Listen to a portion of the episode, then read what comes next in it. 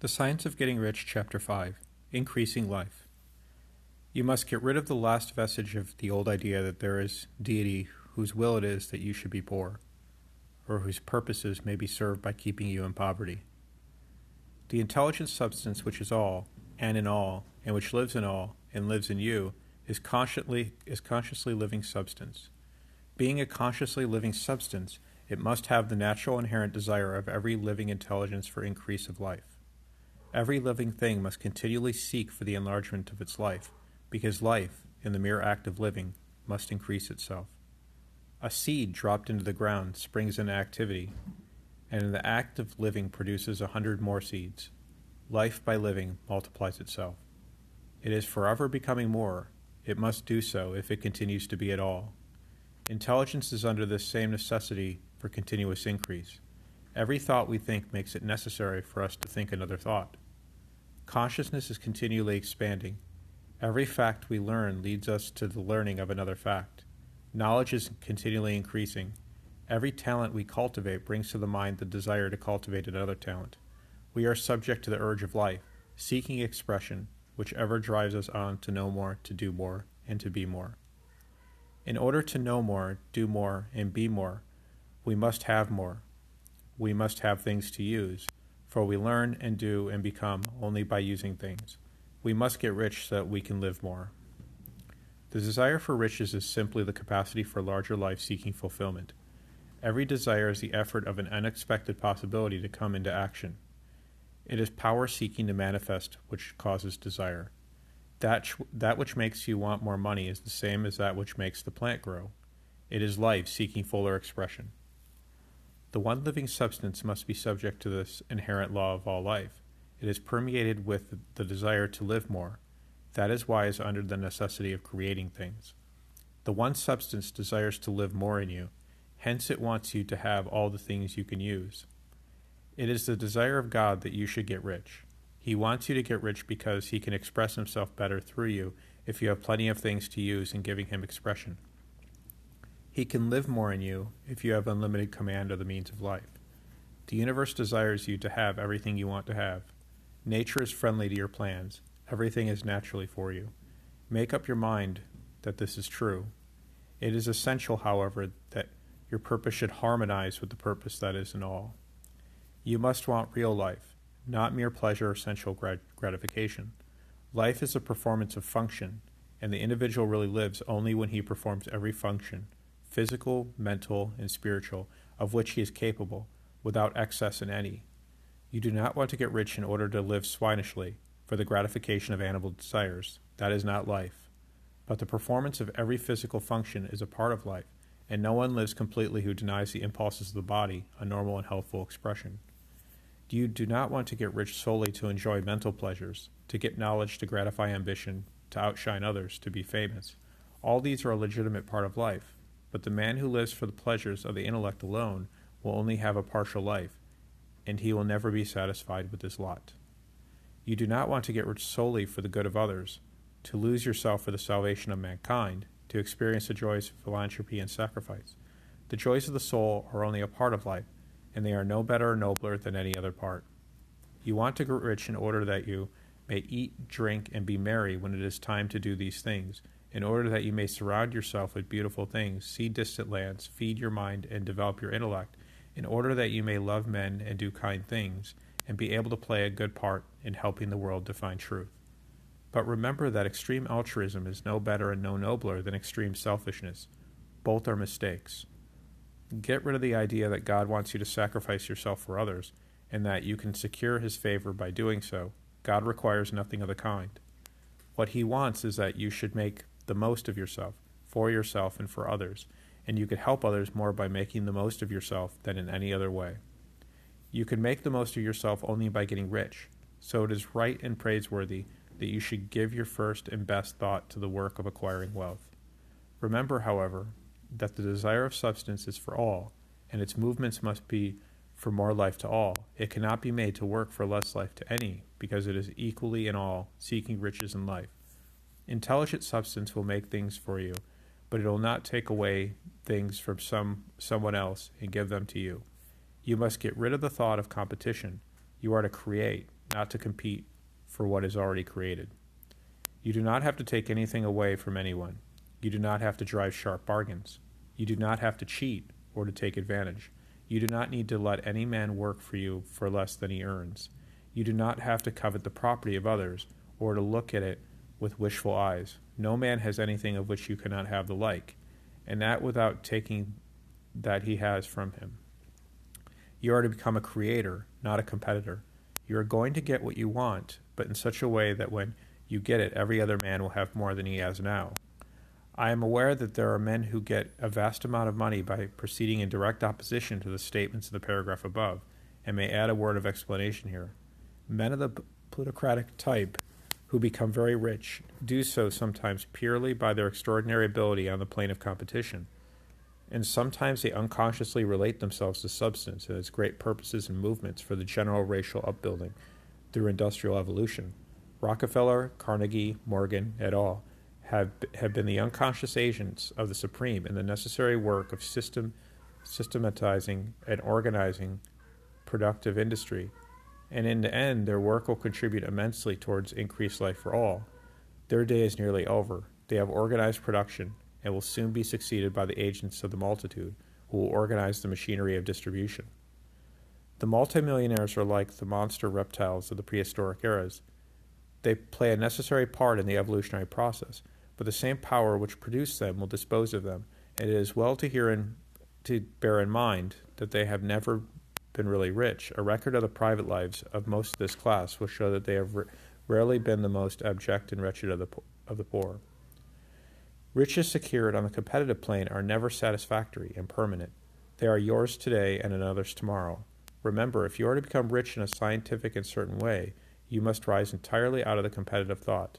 You must never think for a moment that the supply is limited.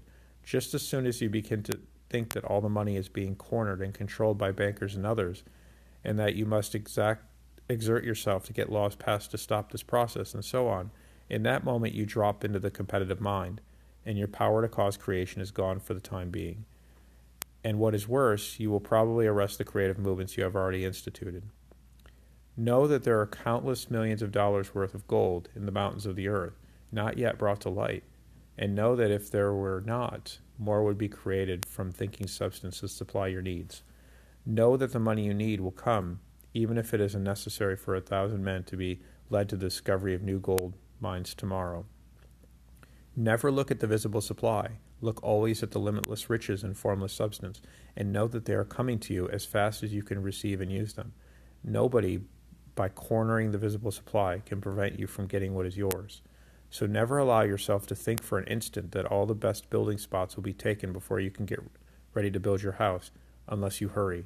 Never worry about the trusts and combines, and get anxious for fear that they will soon come to own the whole earth. Never get afraid that you will lose what you want because some other person beats you to it. That cannot possibly happen. You are not seeking anything that is possessed by anybody else. You are causing that what you want to be created from formless substance, and the supply is without limits. Stick to the formulated statement. There is a thinking stuff from which all things are made, and which in its original state permeates, penetrates, and fills the inner spaces of the universe. A thought in this substance produces the thing that is imaged by the thought. Man can form things in his thought, and by impressing his thought upon formless substance, can cause the thing he thinks about to be created.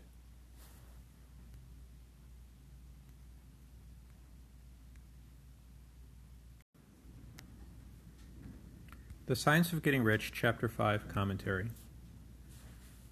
So, the subject of this, this chapter is the the topic of increase.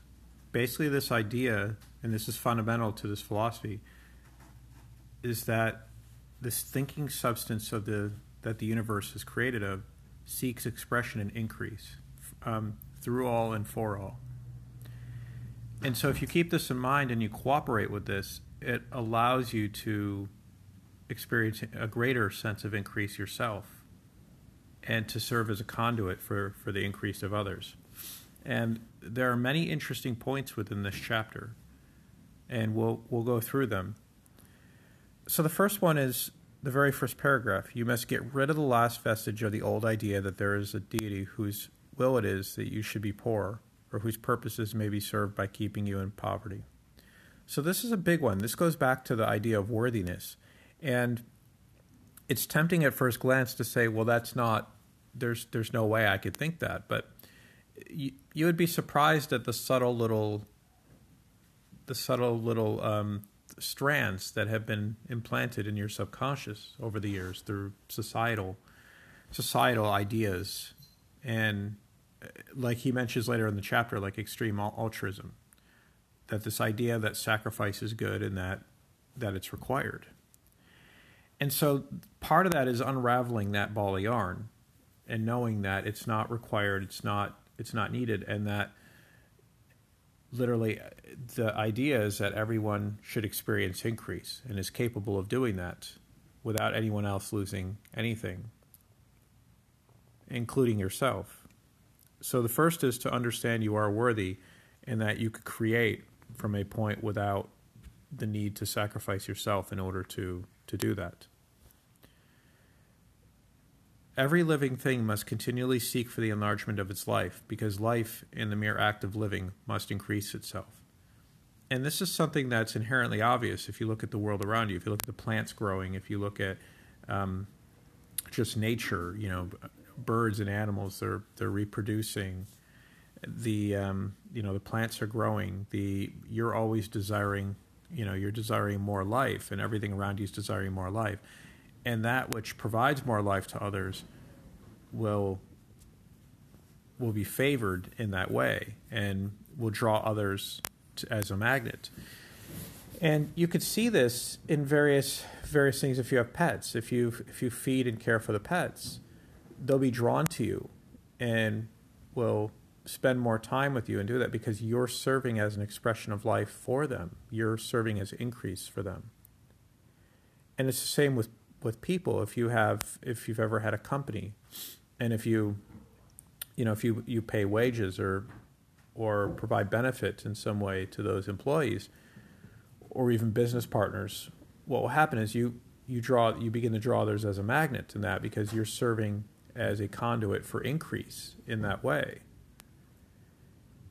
And so that's something that's inherent to the very network of life. And so if you look around you, this you'll may, you may notice more and more instances of this happening. And in a way, it's kind of if you could think of all of creation as like a um, as a network of receiving and transmitting.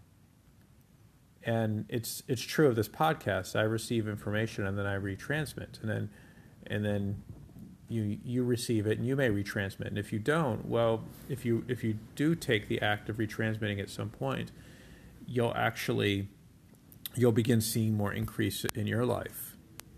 And this is true i found this is true um, throughout. Let's see um, in order to know more do more and be more we must have more.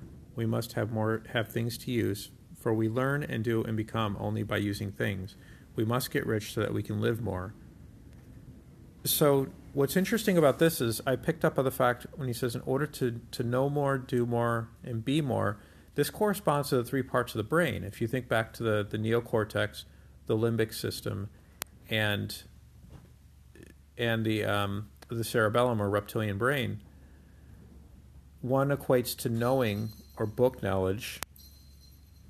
Another equates to the um, to um, to the the single act of doing or feeling, and the third brain corresponds to that sense of being that drops in when you have that repetitive doing, which leads to mastery.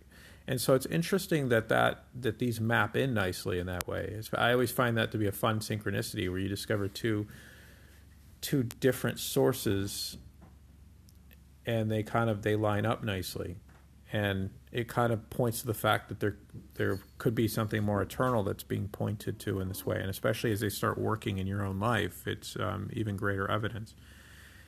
And so, one of the things here is, you know, it's we must have things to use, for we learn and do and become only by using things. And so, it's this idea that everything in your environment is for the evolution of yourself and and society and and the planet as a whole, humanity as a whole and if you le- if you really learn that and let it drop in and, and experience that, then if you start working in that way, then you start to see see that as a good thing and that you you perpetuate it and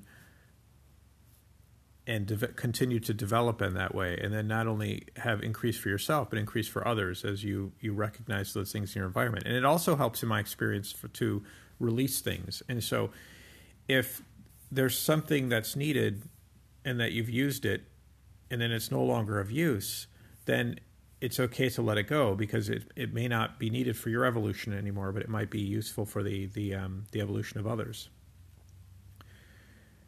the desire for riches is simply the capacity for larger life seeking fulfillment. Every desire is the effort of an unexpected possibility to come into action. It is power seeking to manifest which causes desire. That which makes you want more more money is the same as that which makes the plant grow. It is life seeking fuller expression. So it's this idea that that desire within you is is an energy seeking expression and if you're not allow, allowing it to seek expression, it's really running counter to life. And what's happening is it's more of a negative thing, and you're you're withdrawing from from life. And if that's your inclination, that's that's okay. But it's something that, in my experience, won't last over time. That the energy will keep kind of kind of pushing through you. And as you disconnect, there's an there's opportunity lost for you and for others for for accelerated growth. And so if you know this, that the desires you know, ultimately can be viewed as a good thing, and to really kind of lean into those and to to use them for the purpose of development, then it sort of changes things and it leads to greater greater increase in in that way. So literally, it's just life seeking expression through you, and so if you block it, it goes. It literally will. It's like the chain link fence. If one link's cut, it'll go. It'll go around and go somewhere else that will um, that will do that. So, just a few other points that are that are simple but worth reiterating. The universe desires you to have everything you want to have. So, everything you want. The caveat here would be if it's aligned to the to the increase of all, it wants you to have because you're aligned to its mission. And some have called this the divine will that you're aligned to the divine will. And if you're aligned to that, you'll you'll experience further increase. And if you're not, then things will start going the other way. And it's kind of a good um, a good litmus test if you start if you you know if you watch well how are things going am i in the flow or am i out of the flow well that that's kind of an indication if you're aligned to that to that um, that harmony nature is friendly to your plans this is the idea again that that everything is for your benefit and that everything ap- appears at just the right time for you to um, to do what you need to do for your next step. Everything is naturally for you. Again, that's the same the same thing, but it's an important thing to consider because when you truly know this, you'll you'll act without hesitation and you'll you'll pick up speed and effectiveness in, in your in your daily pursuits. Make up your mind that this is true. So this is an important thing you have to consciously use an act of your individual will to say these statements and this information within this text is true. And if you believe it, it becomes so. And if you don't, it sabotages it. And again, I challenge you with this is you may have to go into your subconscious a bit and and figure out do you have any conflicts with this? And the tricky part about this is they're very subtle they may they may not show up in your thoughts. They may just show up in your automated behaviors. Where if you start sabotaging things as they sh- as they show up, especially if it shows up as a pattern. And so we've talked about this before, but one of the things I've had to start doing recently is to to overcome some challenges within myself is to start doing the opposite and start saying, well, I normally do this when this comes up. And so a situation will present itself. I'd pause it, observe from the outside, and say, well, typically when this has shown up in the past, I've done this, and each time it hasn't resulted in a favorable result, and it may not have even been unfavorable. It's just not it it hadn't resulted in increase. So maybe I'll try this opposite thing, and it's interesting because since I've started doing that, different things have been been happening, and I've had some different experiences in short order. So I'm not sure. I don't have enough data to know if it's an actual definite you know way of being, but it's it's interesting right now to see it is leading to um, an increase and and so I'm willing to kind of keep trying it and and see over time. And so I'll, you know, my intention is to I'll um, I'll provide updates as we go along with, with this. It is essential, however, that your purpose should harmonize with the purpose that is in all. So again, this is an important. This is very important. This is the idea that if you that if you create from the intention of creation, creating for all, or in a way that's beneficent to all, that it's favor that you're um, you're favored, and that you will serve increasingly as a channel for this divine energy. And it's the uh, the opposite is true too. If you operate in a competitive manner that takes from others and gains, then that's even if you have a victory in that way, it's short lived and it'll be taken away at, at some point because it's it's creating in a way that's not favorable to this to this constructive science or inherent nature to to create um, creation. So you must want real life, not mere pleasure or sensual gratification. Life is a performance of function, and the individual really lives only when he performs every function, physical, mental, and spiritual, of which he is capable without excess in any. And so this goes back to like the the real desire. Are things simply for animal pleasures, or are they inherent to your your true desire within yourself? And what will happen is this becomes apparent over time and even if you're not tuned into this, you'll start knowing is this real or it's a, a passing thing. And I've noticed this with diet, where sometimes I, th- I think I want something that's not in line with my attention. And then I'm able to stop myself and say, you know, I don't think this is real. I think if I wait a little while, you know, if I wait 15 minutes, half an hour, it'll pass and it's not really real. And more often than not, that's true. And, but the true desires, the ones that are seeking expression, are there longer they're there. They'll be there the next morning. And so, if I think of a day, an individual day, as an energetic container, it'll go into the next container the next day, and it'll still be there. And the longer they're there, the the more I categorize them as a a real desire and not just something that's shifting shifting with the winds. So, and then the other aspect too is again that balance, that the idea of physical mental, and soul expression, that all are valid, and that they, they need to manifest in a balanced way. You want to get rich in order that you may eat, drink, and be merry when it is time to do these things, in order that you may surround yourself with beautiful things, see distant lands, feed your mind, and develop your intellect, in order that you may love men and do kind things, and be able to play a good part in helping the world to find truth. So, this is the idea that you that you deserve to live a life of increase and that the Creator intends for you to do so, or the formless substance, the sentient thinking substance. And it's in order for you to fully live joy, live life. You know, live long and be merry. This is this idea fully indulge life, fully engage, and not not withdraw from it. And money allows you to do that riches, money, things that show up within your life allow you to do that. And you're deserving of those things just as everybody else is. And so it's important too when you look at that that you don't only see that for within yourself, but when you see it with others too, that every you are deserving and everybody's equally deserving of the of that. And if you're not receiving them, it's because you're not doing things in a, a certain way. Get rid of the idea that God wants you to sacrifice yourself for others and that you could secure his favors by doing so. God requires nothing of the kind. So, just like the poverty myth, this is a huge one this idea of self sacrifice. It shows up in many spiritual traditions and religions.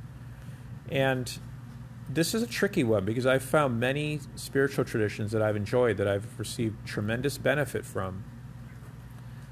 But they many of them have the self sacrifice aspect in there self sacrifice for humanity, self sacrifice for a common good, self sacrifice for another person, self sacrifice for evolution. You know, they, they, it shows up in a variety of different different ways.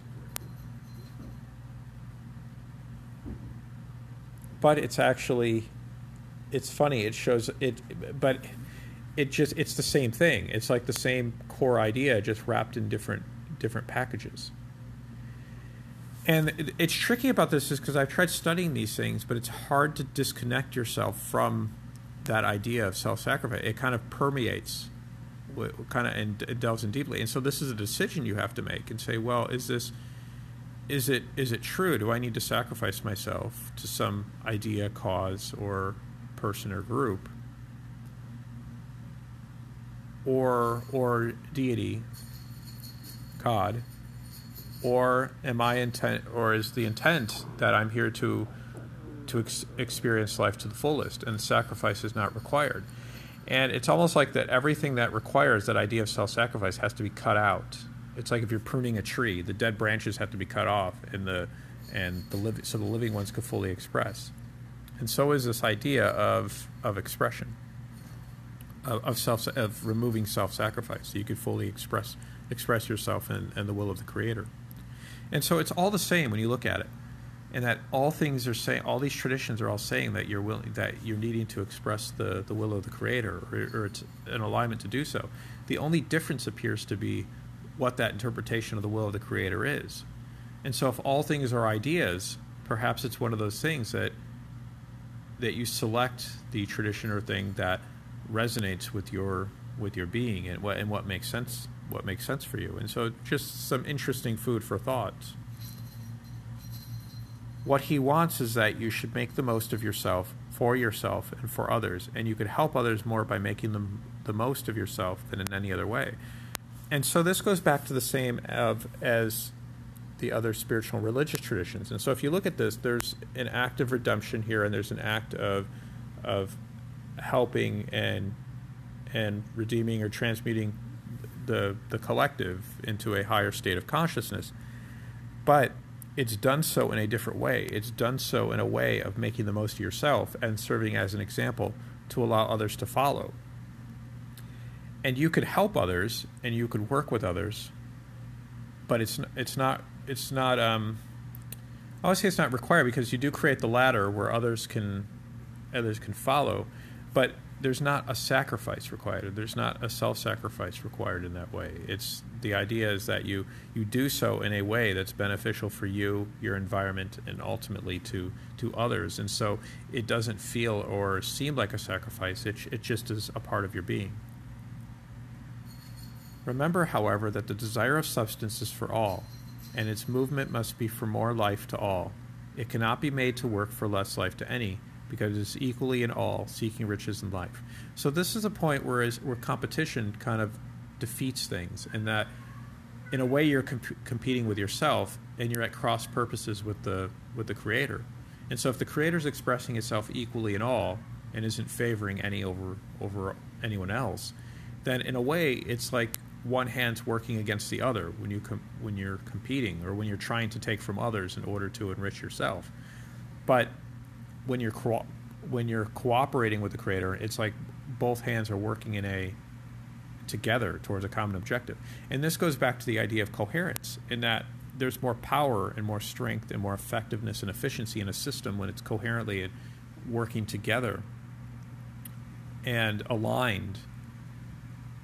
And it the opposite is true when it's when it's incoherent and it's disorganized and inefficient and ineffective. You must get rid of the thought of competition. You are to create, not to compete for what is already created. And so again, this is this is tricky. We've talked about how this kind of permeates society at this point, at least Western society. That if you look at the mobile games that are out there, the most popular and the most um, developed generally are the ones that result are the ones that are based on a competition, limited resources, competing with others in order to to dominate. And it's not from a creative um, creative aspect. And so this is something where you might have to deprogram yourself. Is if you look at the normal programs that you're being fed and that you you consume as part of your daily waking consciousness, especially if you you watch TV or engage in, in these sort of games or have these sort of experiences. What's happening is you have to step out, outside yourself and then ask yourself: Is this something that's leading towards a, a cooperative attitude, or is it something that's leading towards a competitive? And then realize that perhaps it's it's um, creating a state of being within yourself. And so, you know, every little action counts, whether in choice, whether it's on the virtual plane of a, a game or entertainment, or if it's or if it's actually within the f- physical realm that we exist in.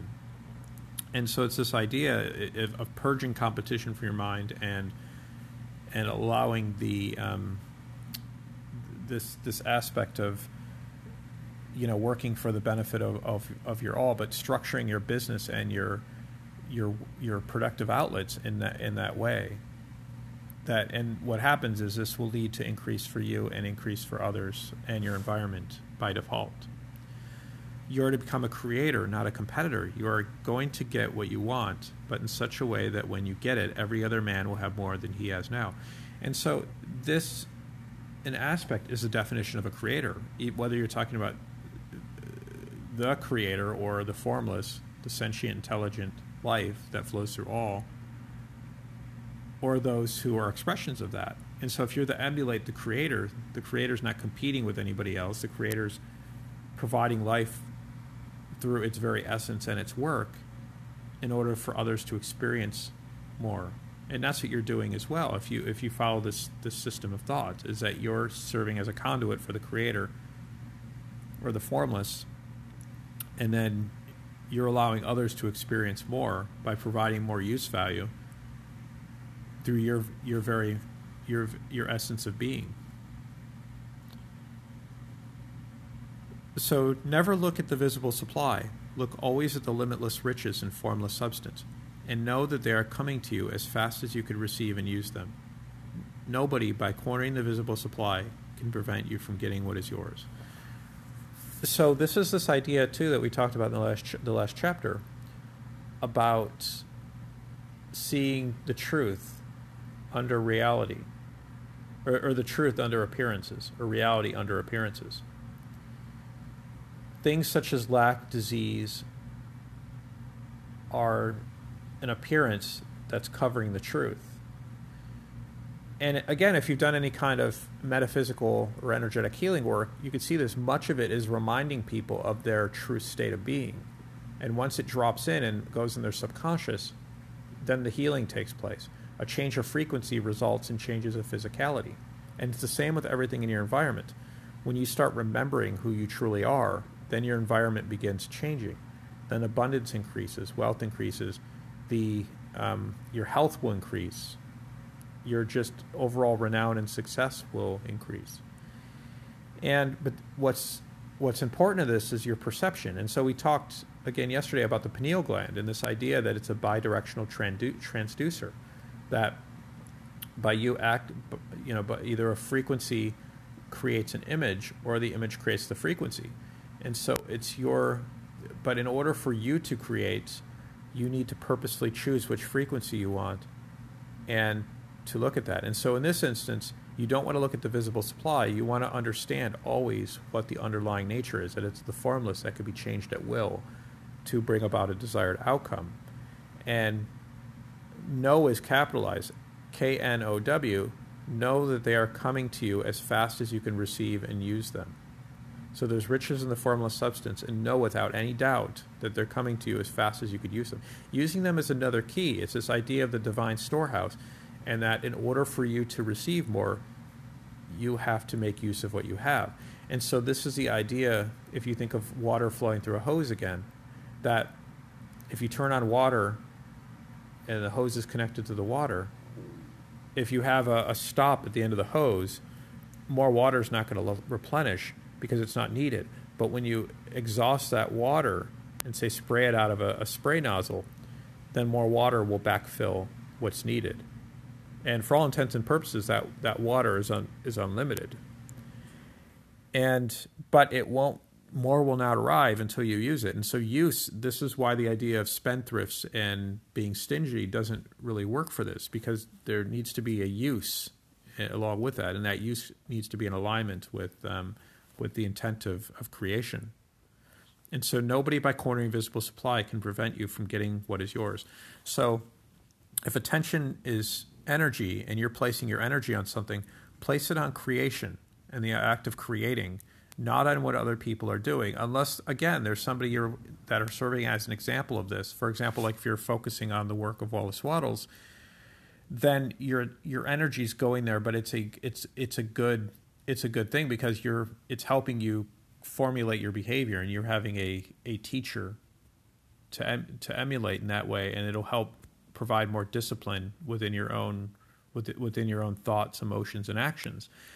But if you're focusing on something because you're viewing them as taking something from you or causing an ill to society in doing this, it doesn't help because what you're doing is you're giving that situation or that person more energy. And in essence, it doesn't really matter. You're fighting over something that's already created, splitting hairs, so to speak, and it doesn't matter. It's something that goes somewhere else and creates, create in a different space, even if it's only just in your thoughts at the beginning, because that's the originator of all, and let the other things fizzle out on their own accord. And this is the thing where fighting something never never works. It's this thing if you're going to protest something, things of that nature very rarely work because you're you're actually feeding energy to that to that thing if it's in a negative way. Now, if you're if you're protesting, which isn't a protest, but you're actually perpetuating or promoting the thing that you want, then you're then it's a different story. You're feeding that with energy. So you're you're not going to eradicate poverty by having a war on poverty, for for example, but you will reduce or eliminate it by having a focus on abundance. And the more people that follow suit and will do that will automatically start that will start happening. And so it's a subtle shift in thinking, but it's important. But look around you and see that this is true in in literally everything that's that's um, that's there. And nature has a way of taking care of these things and, and getting rid of um, getting rid of things that are destructive once their once their purpose is finished. Another interesting aspect with this was the idea of um, there was a, a, portion of the chapter here that came to mind. Um, oh, here we go. It was there. So is this this idea of the plutocratic type of people embracing competition and not not cooperation. And so it says, I am aware that there are men who get a vast amount of money by proceeding in direct opposition to the statements in the paragraph above, and may add a, wor- a word of explanation here. Men of the plutocratic type, who become very rich, do so sometimes purely by their extraordinary ability on the plane of competition, and sometimes they sub- unconsciously relate themselves to substance and its great purposes and movements for the general racial upbuilding through industrial evolution. Rockefeller, Carnegie, Morgan, et al.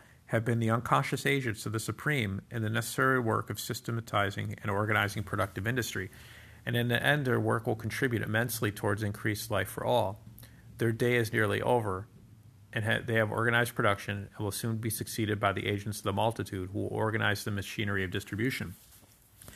So, what I find fascinating about this is this was written apparently like the, the, the, time of the industrial revolution or the time where the the machinery of manufacturing was being was being created but it wasn't quite organized yet. It was just people you know people were emerging and they were building building up. And there were a few wealthy people and many people that were not.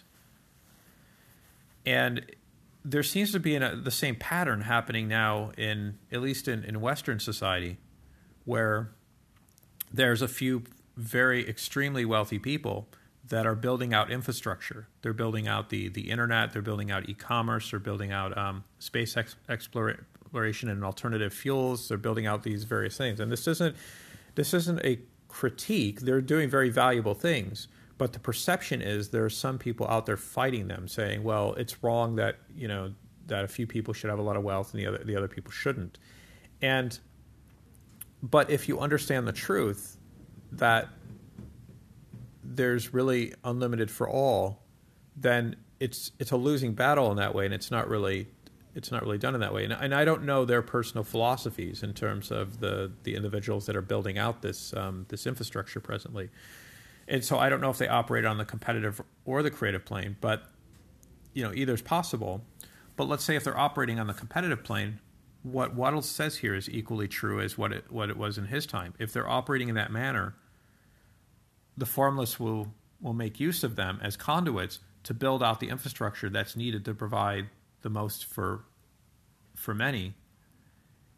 and that that period of of building in that way will end, and then another another segment will rise up and then form the distribution channels basically that allow that to to go to many. And this isn't this isn't um, an idea of redistribution. It's this idea of setting up.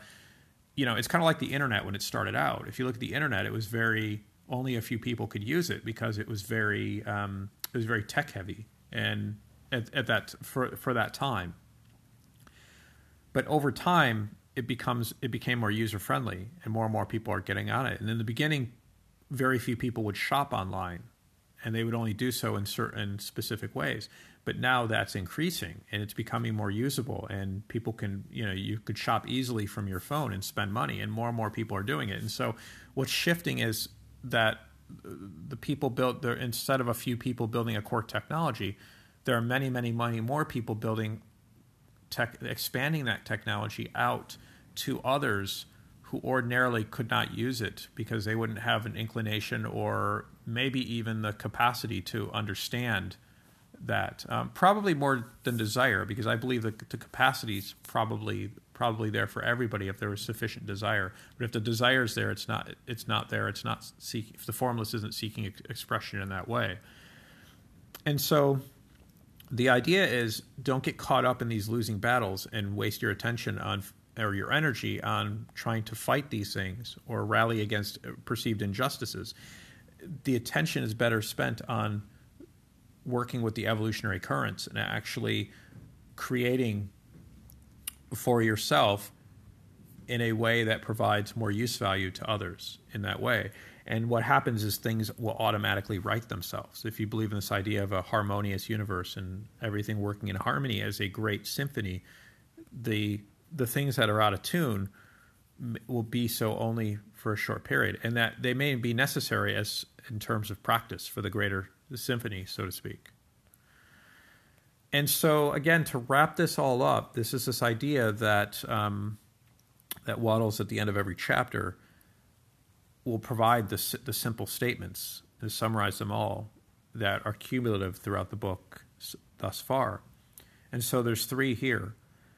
There is a, think, a thinking stuff from which all things are made, and which in its original state permeates, penetrates, and fills the inner spaces of the universe. Two, a thought in this substance produces the thing that is an image by the thought. Three, man can form things in his thought, and by impressing his thought upon formless substance, can cause the thing he thinks about to be created. So again, going back to that idea that everything is made of a thinking substance, and it permeates, penetrates, and fills the interfaces of the universe. There is no empty space, there's all formless. That which appears to be empty space is actually the space from which you can create. Again, if we go back to that idea of the known or the unknown, creation occurs in the unknown or the empty space. So embrace the empty space and the unknown. A thought in this substance produces the thing that is imaged by the thought. This goes back to your image making capability. Thought trans- transduced to image by the pineal gland within the limbic brain. And in order to create within the formless substance, you take a frequency and you transmute it. And this goes back to an earlier segment um, yesterday where I talked about this idea where it came to me about writing a story. If you write your story, perhaps that's the frequency. You're writing down what your intention is to create, and then as you image it, your pineal translates the frequency to the image. And the more you do that, so say you wrote the story every day, at least in theory right now, I would say that that story would get stronger. You're pressing further into the formless substance or or the cookie dough to go back to that example you're pressing harder and harder with each repetition and then eventually that becomes your reality in which you in which you live.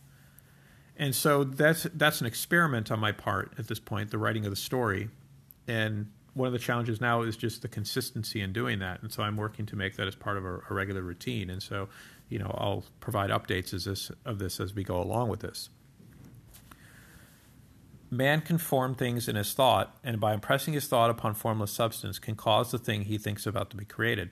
And so what happens is the formless is there. You think about some. You think about a form that you want the formless to assume, and then that is created through your thought, which is imaged, which forms in the physical, which forms in physicality, and in reality arrives to you through an autom- through an already established channel by by you providing more use value to each of those sta- to those those stages in the in the channel. And we'll get into that more later but that's kind of where this all ties in. So just to summarize the chapter again there is a thinking stuff from which all things are made and which in its original state permeates penetrates and fills the inner spaces of the universe a thought in this substance produces the thing that is imaged by the thought. Man can form things in his thought and by impressing his thought upon formless substance can cause the thing he thinks about to be created.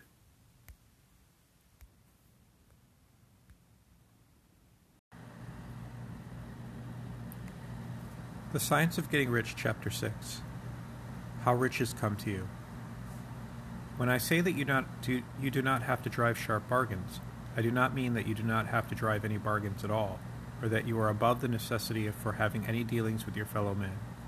I mean that you will not need to deal with them unfairly. You do not have to get something for nothing, but can give to every man more than you take from him. You cannot give every man more in cash market value than you take from him but you can give him more in use value than the cash value of the thing you take from him. The paper, ink, and other material in the book may not be worth the money you paid for it, but if the idea suggested by it bring you thousands of dollars, you have not been wronged by those who sold it to you. They have given you a great use value for a small cash value. Let us suppose that I own a picture by one of the great artists, which in any civilized community is worth thousands of dollars. I take it to Baffin Bay, and by salesmanship induce an Eskimo to give a bundle of furs worth $500 for it. I have really wronged him, for he has no use for the picture. It has no use value to him. It will not add to his life. But suppose I give to him a gun worth $50 for his furs. Then he has made a good bargain. He has use for the gun. It will get him many more furs, much food. It will add to his life in every way. It will make him rich. When you rise from the competitive to the creative plane, you could scan your business transactions very strictly. And if you are selling any man anything which does not add more to his life than the thing he gives you in exchange, you could afford to stop it. You do not have to beat anybody in business. And if you are in a business which does, does beat people, get out of it at once. Give every man more in use value than you take from him in cash value. Then you are adding to the life of the, wor- the world by every business transaction. If you have people working for you, you must take from them more in cash value than you pay them in wages. But you can so organize your business that it will be filled with the, princ- the principle of advancement, and so that each employee who wishes to do so may advance a little every day. You can make your business do for your employees what this book is doing for you. You can so conduct your business that it will be a sort of ladder by which every employee who will take the trouble may climb to riches himself and given the opportunity, if he will not do so, it is not your fault. And finally, because you are to cause the creation of your riches from formless substance which permeates all your environment, it does not follow that they are to take shape from the atmosphere and come into being before your eyes. If you want a sewing machine, for instance, I do not mean to tell you that you are to impress the thought of a sewing machine on thinking substance until the machine is formed without hands in the room where you sit or elsewhere. But if you want a sewing machine, hold the mental image of it with the most positive certainty that it is being made or is on its way to you. After once forming the thought, have the most absolute and unquestioning faith that the sewing machine is coming. Never think of it or speak of it in any other way than as being sure to arrive. Claim it as already yours. It will be brought to you by the power of the Supreme Intelligence acting upon the minds of men. If you live in Maine, it may be that a man will be brought from Texas or Japan to engage in some transaction which will result in getting what you want. If so, the whole matter will be as, as much to that man's advantage as it is to yours. Do not forget for a moment that the thinking substance is through all, in all, communicating with all, and can influence all. The desire of thinking substance for fuller life and better living has caused the creation of all the sewing machines already made, and it can cause the creation of millions more, and will, whenever men set in motion by desire and faith and by acting in a certain way. You could certainly have a sewing machine in your house, and it is just as certain that you could have any other thing or things which you want, and which will use for the advancement of your own life and the lives of others. You need not hesitate about asking largely. It is your Father's pleasure to give you the kingdom, said Jesus. Original substance wants to live all that is possible in you and wants you to have all that you can or will use for the living of the most abundant life. If you fix upon your consciousness the fact that the desire you feel for the possession, possession of riches is one with the desire of omnipotence for more complete expression, your faith becomes invincible. Once I saw a little boy sitting at a piano and vainly trying to bring harmony out of the keys, and I saw that he was grieved and provoked by his inability to play real music. I asked him the cause of his vexation, and he answered, I could feel the music in me, but I can't make my hands go right. The music in him was the urge of original substance, containing all the possibilities of all life. All that there is of music was seeking expression through the child. God, the one substance, is trying to live and do and enjoy things through humanity. He is saying, I want hands to build wonderful structures, to play divine harmonies, to paint glorious pictures. I want feet to run my errands, eyes to see my beauties, tongues to tell mighty truths, and to sing marvelous songs, and so on. All that there is of possibility is seeking expression through men. God wants those who could play music to have pianos and every other instrument, and to have the means to cultivate their talents to the fullest extent. He wants those who can appreciate beauty to be able to surround themselves with beautiful things. He wants those who could discern truth to have every opportunity to travel and observe. He wants those who could appreciate dress to be beautifully clothed, and those who could appreciate good food to be luxuriously fed. He wants all those things because it is Himself that enjoys and appreciates them. It is God who wants to play and sing and enjoy beauty and proclaim truth and wear fine clothes and eat good foods. It is God that worketh in you to will and to do, said Paul. The desire you feel for riches is the infinite, seeking to express himself in you, and he sought to find expression in a little boy at the piano. So you need not hesitate to ask largely. Your part is to focalize and express the desires of God. This is a difficult point with most people. They retain something of the old idea that poverty and self sacrifice are pleasing to God. They look upon poverty as a part of the plan, a necessity of nature. They have the idea that God has finished his work and made all that he can make, and that the majority of men must stay poor because there is not enough to go around. They hold to so much of this erroneous thought that they feel ashamed to ask for wealth. They try not to want more than a very modest comp- competence, just enough to make them fairly comfortable. I recall now the case of, of, one student who was told that he must get in mind a clear picture of the things he desired, so that the creative thought of them might be impressed on formless substance. He was a very poor man, living in a rented house, and having only what he earned from day to day, and he could not grasp the fact that all wealth was his. So, after thinking the matter over, he decided that he might reasonably ask for a new rug for the floor of his best room and an anthracite sto- coal stove to heat the house during the cold weather. Following the instructions given in this book, he obtained these things in a few months, and then it dawned upon him that he had not asked enough. He went through the house in which he lived and planned all the improvements he would like to make in it. He mentally added a bay window here and a room there until it was complete in his mind as his ideal home, and then he planned its furnishings. Holding the whole picture in his mind, he began living in a certain way and moving toward what he wanted, and he owns the house now and is rebuilding it after the form of his mental image. And now, with still larger faith, he is going on to get greater things. It has been unto him according to his faith, and it is so with you and with all of us.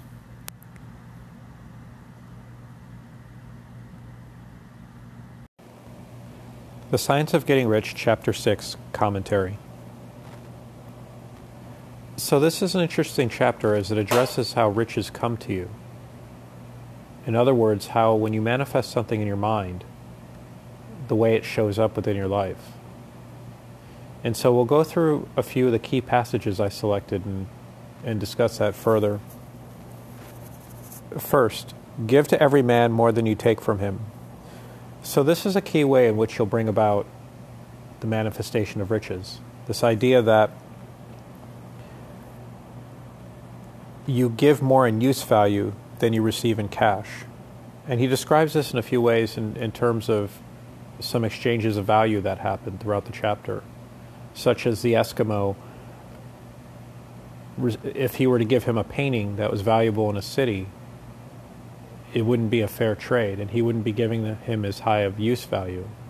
But if he were to give him a, he would he would sell him a rifle. Then that would actually be more use value, because he could provide more food.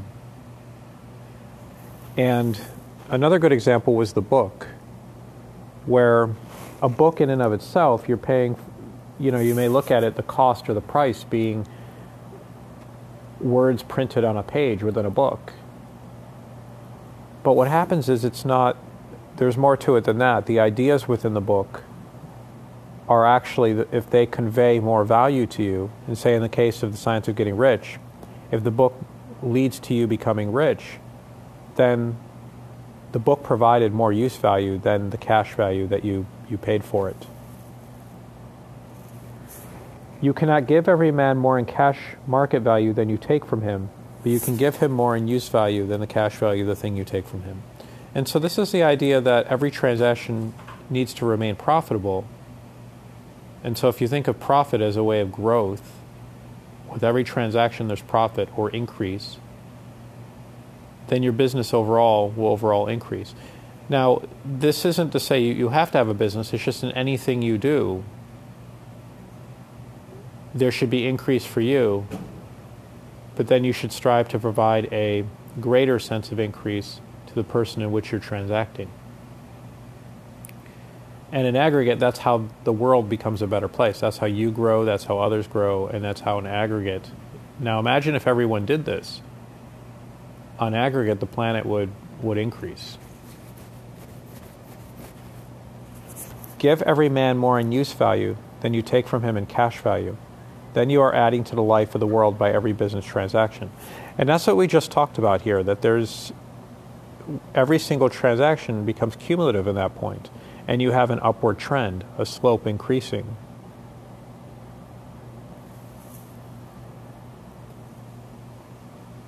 But if you want a sewing machine, hold the mental image of it with the most positive certainty that it is being made or is on its way to you. After once forming the thought, have the most absolute and unquestioning faith that the sewing machine is coming. Never think of it or speak of it in any other way than as being sure to arrive. Claim it as already yours. It will be brought to you by the power of the Supreme Intelligence acting upon the minds of men. And so, this is a good example of how the rich has come to you in that he has this very tangible example of a sewing machine. And so, if you hold a mental image of a sewing machine in your mind, the example is it won't necessarily manifest in front of you, but it will come to you through existing channels of which that chain will have increase for all involved. And he has an interesting example of uh, an individual from Texas or Japan showing up in order to uh, provide the transaction of the sewing machine. And this is really kind of a fascinating thing about this process as you get into it is never knowing exactly which way it will show up. And so this is where you kind of leave it out of your hands. You say, This is what I want, and then allow it to come to you in whatever way that the formless sees fit to deliver it. Because it has a higher view being sentient of all, it knows the most efficient way in which to deliver that. And if all things are for your benefit, then it then the thing is going to come to you at the at the right way at the right time. So with this, you hold the mental image in your mind. So that's your intention, your intention of, of receiving a sewing machine. The positive certainty is the emotion, the faith that you're going to receive the thing, that it's already been done, ideally. And then you claim it as yours. It will be brought to you by the power of the supreme intelligence acting upon the minds of men. And so this is where inspiration comes from. So there's a strong intention that is placed in the formless. The formless working through others inspires others to act in a way that's that's beneficial to them and beneficial to you. In a way, it's kind of a matchmaker in that way. And so they'll receive, they're going to receive value, joy, money, etc., all around good feelings for having taken this action.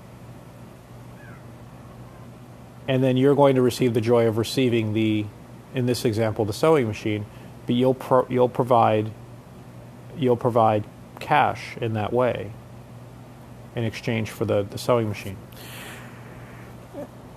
And so you could say, well, how, how do you know this is working or how do you know this is true? Well, when you've experienced it enough times and you see interesting show, things show up in interesting ways, then you know you know it's true. There's just the only variables are the focused intent and the amount of faith that you're you're providing the ask and the consistency. I would say it needs to be done with with the degree of consistency. If you waver, in that and speaking speak of it in any way in which it is not yours, or have thoughts of that, then it, it runs counter to that. And so the idea is it needs to stay it needs to stay fixed with certainty and with consistency. Original substance wants to live all that is possible in you and wants you to have all that you can or will use for the living of the most abundant life. And so this is the this is the, the idea that there's no there's no benefit of poverty or lack. That's not what's wanting for you or for anyone. And if you do things in a certain way, that things will things will arrive to you. And the formless, because it has no form, is seeking to express itself through you, which is embodied in form. And so you need only say yes and maintain the desire consistently and with certainty that this will be so. If you fix upon your consciousness the fact that the desire you feel for the possession of riches is one with the desire of omnipotence for more complete expression, your faith becomes invincible. So this is where the faith comes in that you know there's no there's no desire for the divine to want you to suffer or to do without. That you know it wants you to have the most full life at any given moment. And so when you know your intention is in line with the intention of the all, and the all will work through you to bring this about, you know you that's when you have 100% faith and certainty. You only dither in this faith and cer- certainty or allow it to drop off when you forget who you are and that your intentions are aligned. And so if you maintain if you maintain this faith and certainty in knowing, then it increases the strength of the magnet. God, the one substance, is trying to live and do and enjoy things through humanity. He is saying, I want hands to build wonderful structures, to play divine harmonies, to paint glorious pictures. I want feet to run my errands, eyes to see my, my beauties, tongues to tell mighty truths, and to sing marvelous songs, and so on so again, this is expression of the formless in form. I think of this as like um, a hand in a glove. The hand is the all. You're the glove, and your environment is by which it interacts. The hand doesn't directly touch the environment, but the hand touches the environment through the intermediary of the glove. And so when you know that you're the expression or glove of the all or of divine, you then know with confidence that, that you're acting on behalf of that. And you act so in a more confident and positive and consistent manner and with a greater sense of knowing. And so all things are for your benefit because it's not going to do anything that's contrary to its expression of, of providing increase for all.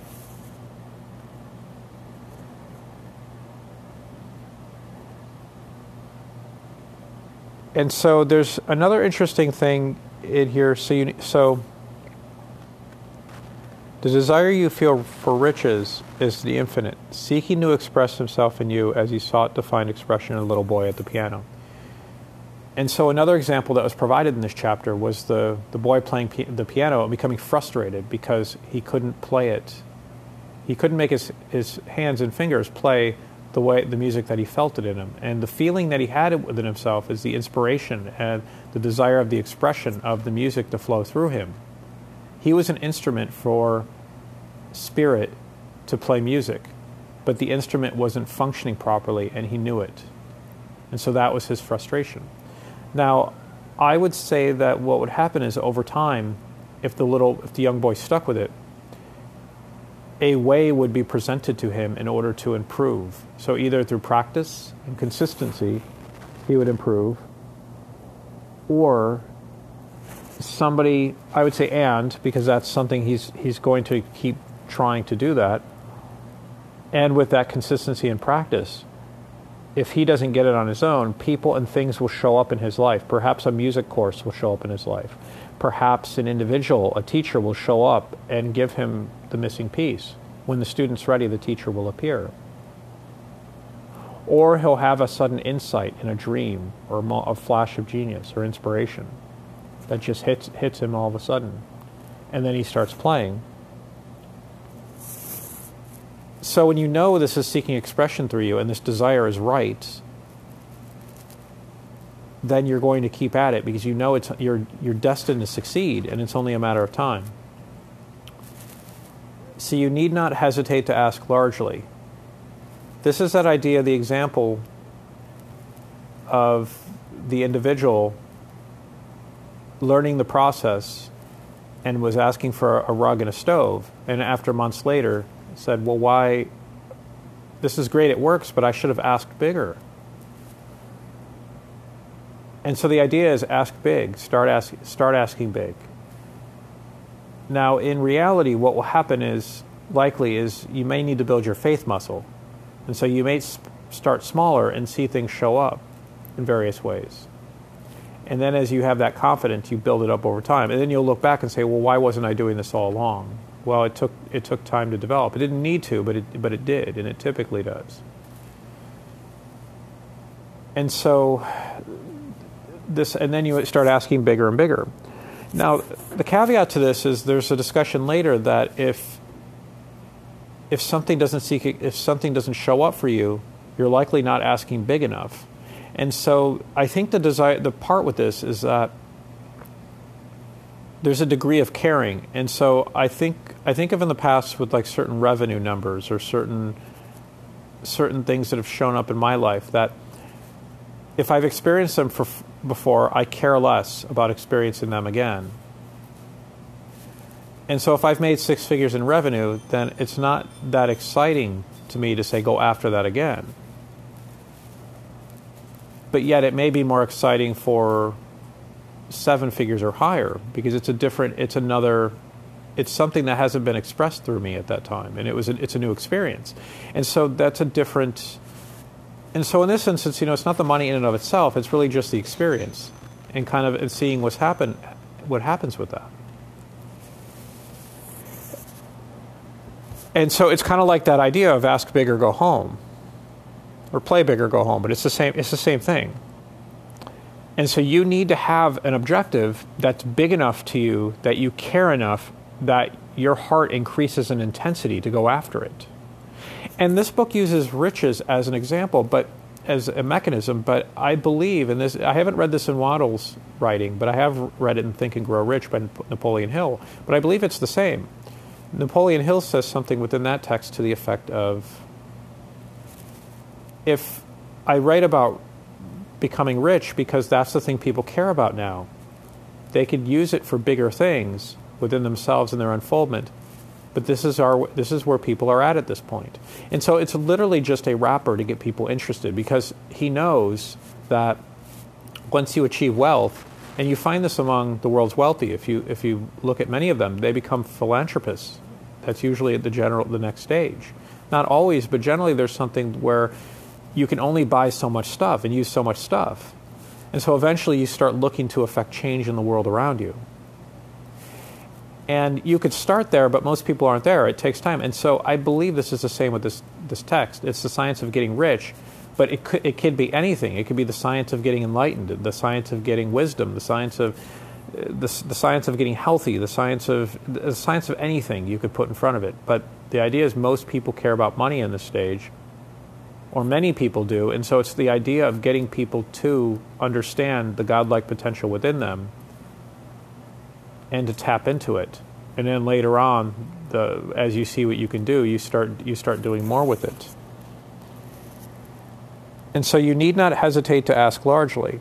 Your part is to focalize and express the desires of God. God expresses, seeks expression, and to live more fully through that which is manifest. And you are that which is manifest, an expression of God. And so your idea is to to take this inspiration or desire, focus it in your mind, and use it, use the burning desire within you to to manifest it or bring it through you through others. And so imagine if there was if there was no desire in the world or, or no focus, literally nothing would happen. And so the world moves by by the motive power, power of desire. Now, some could say I don't I don't want material things and I don't have interest in them. Well, I would still say that there's still a desire there. There's, there's a desire for something. Maybe it's a desire for peace. Maybe it's a desire for tranquility. Maybe it's a desire for just being left alone. Well, whatever that is, there's something seeking expression through you. And a desire for enlightenment. But the, the idea is that's setting in motion forces and things and activity which will manifest, which will manifest through you. And so it is, so if you look at that, desire could be viewed as the motive power of the formless, and that desire seeking expression through the desire of others. So, another interesting point here this is a difficult point with, with most people. They retain something of the old idea that poverty and self sacrifice are pleasing to God. They look upon poverty as part of the plan, necessity of nature. They have the idea that God has finished his work and made all that he can make, and that the majority of men must stay poor because there is not enough to go around. They hold to so much of this erroneous thought that they feel ashamed to ask for wealth. They try, they try not to want more than a very modest competence, just enough to make them fairly comfortable. And so, this is the idea that there's a sort of um, pride or nobility in poverty or doing without, and also victimhood and persecution. And you'll see it many times in, in various religions and, and people they'll they'll talk about how people in the religions are persecuted, and they're victim to such and such group. And if you look at such things, you know this is kind of a interesting thing I found in Ayn Rand's philosophy, objectivism, where she she talks about the sanction of the sanction of the victim, and that in order to be a victim, you have to allow yourself to be a victim. And this is true of this. If you, if so, I guess you could say, like, if you're experiencing poverty, that you have to allow that to be happening to you, saying you're a victim to the winds of fate. Well, if your body, if you're better than your your body, your environment, and time, that that can't be true. You're not a victim until, and, and this usually, I think this is what happens when people hit rock bottom, is eventually whether the situation is bodily health, their environment, which includes money, or even time, or too much time, you're too busy. There reaches a point inevitably where each person will say, "Enough is enough. I'm tired of this. I'm not living like this anymore." And then all of a sudden, you get tired of it, and the thing, the thing, hap- the new thing comes into happening. But there has to be enough of emotional charge, which could come in the point of desire or pain. In this example, it's pain that it pushes it pushes you out of it. But know that there's no desire for the formless to see you doing without and to be living a fraction of your life. Because that's what doing without is. It's it's living in fractional potential. And so we'll wrap this up with just the with the concluding paragraph as usually there's a, a good takeaway. Holding the whole picture in his mind he began living in a certain way and moving towards what he wanted and he owns the house now and is rebuilding it after the form of this mental image. And now, with still larger faith, he is going on to getting greater things. It has been unto him according to his faith, and it is so with you and with all of us. The takeaway here once it worked for him early, this was the, the gentleman with the, the stove and the rug who had the small ask, and then over time had bigger asks having manifested the small thing, he saw it worked, and the faith increased. And so then he did it for bigger things, and the faith increased, and he did it for yet bigger things, and the faith increased, and it kept going over and over and over again. And so, in a way, this is like a recursive feedback loop that you manifest something, it worked, it, it So you send out a signal into the formless. This is that electrical signal we've talked about in previous segments. And it gets drawn by the magnet of your heart.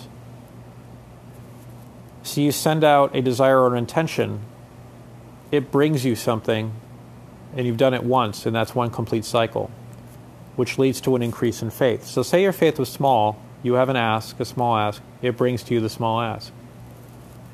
Boy, that was cool. Let's try it now. Let's try it again. Let's try a bigger ask. You try the bigger ask, and it returns to you the bigger ask. And it keeps going over and over. And you receive higher faith each go around. So, ask, receive, increase faith. Ask, receive, increase faith. And this loop that goes round and round and round and round, and you, you increase. And so it has been unto him according to his faith, and it is so with you and with all of us. And so the degree of receiving is to the degree of faith. Little faith, little receiving. Big faith, big receiving. Huge faith, huge receiving. And so we'll read this again prior to, to signing off for today. Holding the whole picture in his mind, he began living in a certain way and moving towards what he wanted, and he owns the house now and is rebuilding it after the form of his mental image. And now, with still larger faith, he is going on to get greater things.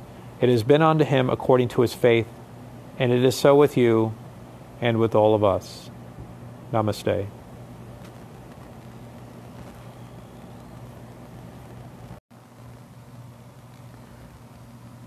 The Science of Getting Rich, Chapter 7 Gratitude. The illustrations given in the last chapter will have conveyed to the reader the fact that the first step towards getting rich is to convey the idea of your wants to the formless substance. This is true, and you will see that in order to do so, it becomes necessary to relate yourself to the formless intelligence in a harmonious way.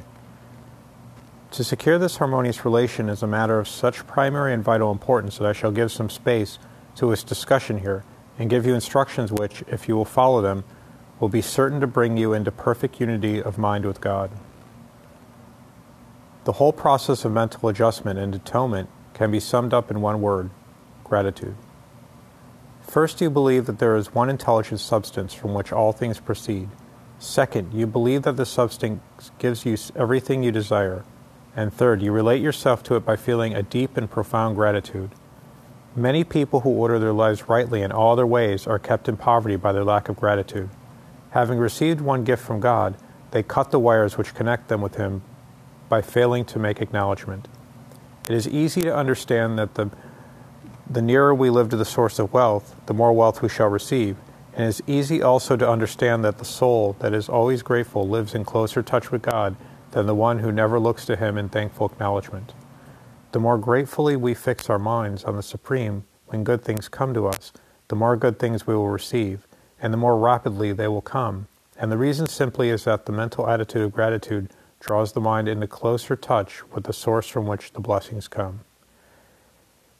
It is a new thought to you that grat- if it is new thought to you that gratitude brings your whole mind into closer harmony with the creative energies of the universe, consider it well, and you will see that it is true. The good things you already have have come to you along the lines of obedience to certain laws. Gratitude will lead your mind out along the ways by which things come, and it will keep you in close harmony with creative thought and prevent you from falling into competitive thought.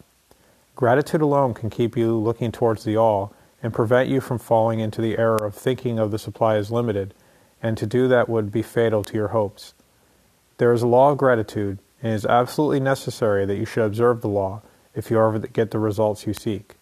The law of gratitude is the natural principle that action and reaction are always equal and in opposite directions. The grateful outreaching of your mind in thankful praise of the Supreme is a liberation or expenditure of force. It cannot fail to reach that to which it is addressed, and the reaction is an instantaneous movement toward you. Draw nigh unto God, and he will draw nigh, nigh unto you. That is a statement of psychological truth. And if your gratitude is strong and constant, the reaction in formless substance will be strong and continuous. The movement of the things you want will be always towards you. Notice the grateful attitude that Jesus took, how he always seems to be saying, I thank thee, Father, that thou hearest me. You cannot exercise much power without gratitude, for it is gratitude that keeps you connected with power. But the value of gratitude does not consist solely in getting you more blessings in the future. Without gratitude, you cannot long keep from dissatisfied thought towards regarding things as they are. The moment you permit your mind to dwell with dissatisfaction about things as they are, you begin to lose ground. You fix attention upon the common, the ordinary, the poor, and the squalid and mean, and your mind takes the form of these things. Then you will transmit these forms or mental images to the formless, and the common, the poor, the squalid, and the mean will come to you. To permit your mind to dwell upon the inferior is to become inferior and to surround yourself with inferior things. On the other hand, to fix your attention on the best is to surround yourself with the best and to become the best. The creative power within us makes us into the image of that to which we give our attention. We are thinking substance, and thinking substance always takes the form of that which it thinks about. The grateful mind is constantly fixed upon the best, therefore, it tends to become the best it takes the form or character of the best and will receive the best. Also, faith is born of gratitude. The grateful mind continually expects good things, and expectation becomes faith. The reaction of gratitude upon one's own mind produces faith, and every outgoing wave of grateful thanksgiving increases faith. He who has no feeling of gratitude cannot long retain and living retain and live a living faith. And without a living faith, you cannot get rich by the creative method, and we shall see in the following chapters.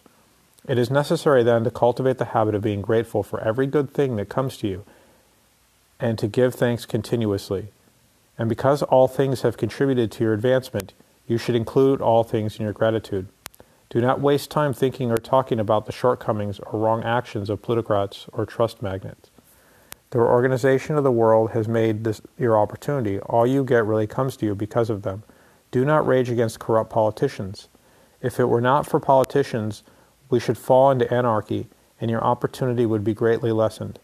God has worked a long time and very patiently to bring us up to where we are in industry and government, and He is going right on with His work.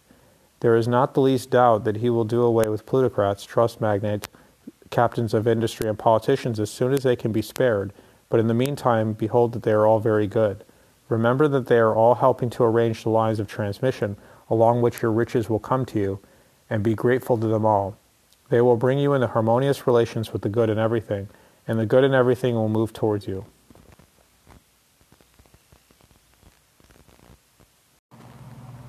The Science of Getting Rich, Chapter 7, Commentary. So, the purpose of this chapter is really to, dis- to bring your mind into unity with that of the mind of God through the vehicle of gratitude. Now, you could think of gratitude as really just a a covering or a clothing or appearance over an electrical signal that's reaching out to the mind of God or the divine mind or the mind of the formless, however you choose to think of it. And so if you think about things we've talked about before, we talked about this idea that from your mind or your intention, your intention emanates from your mind as an electrical signal. And then it's returned as a magnetic return to your to your heart. And there's this loop that's created that you know intention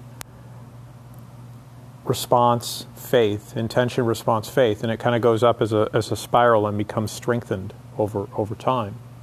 And so gratitude is this outgoing from yourself it's this emotion that when you feel it it connects you with the divine divine mind and so you can think of this too if you're familiar with like any kind of computer technology and you have two devices, um, say like a mobile device and a computer, or two mobile devices, and before they begin transferring data or communicating, they have to have an initial handshake.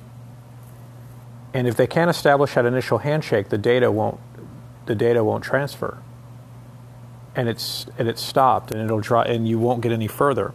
And I view this as I view gratitude as being kind of the initial password or handshake that's required to ensure you're both you, you and the mind of God are on the same wavelength. And once that occurs, then then the bidirectional communication could happen, then the request could happen, and the fulfillment, and it, and you'll have faith in the response. But if you can't get past the initial handshake, that interaction isn't going to happen. So we'll go through a few of the passages here as, as we have in the past chapters. The whole process of mental adjustment and atonement can be summed up in one word gratitude. So, again, mental adjustment that's tuning your mind into a frequency, the frequency of gratitude. And that's brought about through a, cor- a corresponding feeling of, of gratitude. And so, when you have this feeling of gratitude that you, you have this outpouring, it's going to draw to you the divine. So you take one step closer to the formless, and the formless takes a step closer closer to you. Now, the word atonement's interesting because this goes back to, to other traditions I've studied where the meaning, I believe, in this sense, isn't a you have guilt and you must atone for something. It's, if you look at the word, at one meant. So AT and then space, O N E space M E N T. So becoming at one with the formless, remembering who you are, and that atonement is that sort of um, that reconciliation, but in a non-judgmental, non-guilt way. It's a basically becoming one with who you truly are, becoming whole, and that's brought about through gratitude. Gratitude. First, that you believe. First, you believe that there is one intelligent substance from which all things proceed. So the idea of belief is a prerequisite.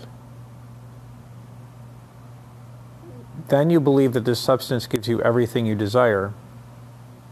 You believe in it, then you believe with all knowing that it will give you everything you desire.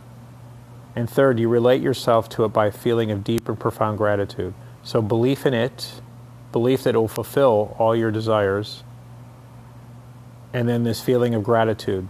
And so this is kind of a trick too that you have to feel gratitude for the thing that you're asking for as if it's already been fulfilled because you know it's going to be fulfilled. And so it's it's almost like someone or something that you have a deep relationship with that's fulfilled many things many times over. You're grateful for that person or that that relationship because you know it's it's come through to you so many times in the past without fail that there's no doubt in your mind that the interaction will happen. And so it is here. It's just recognizing that it has always been.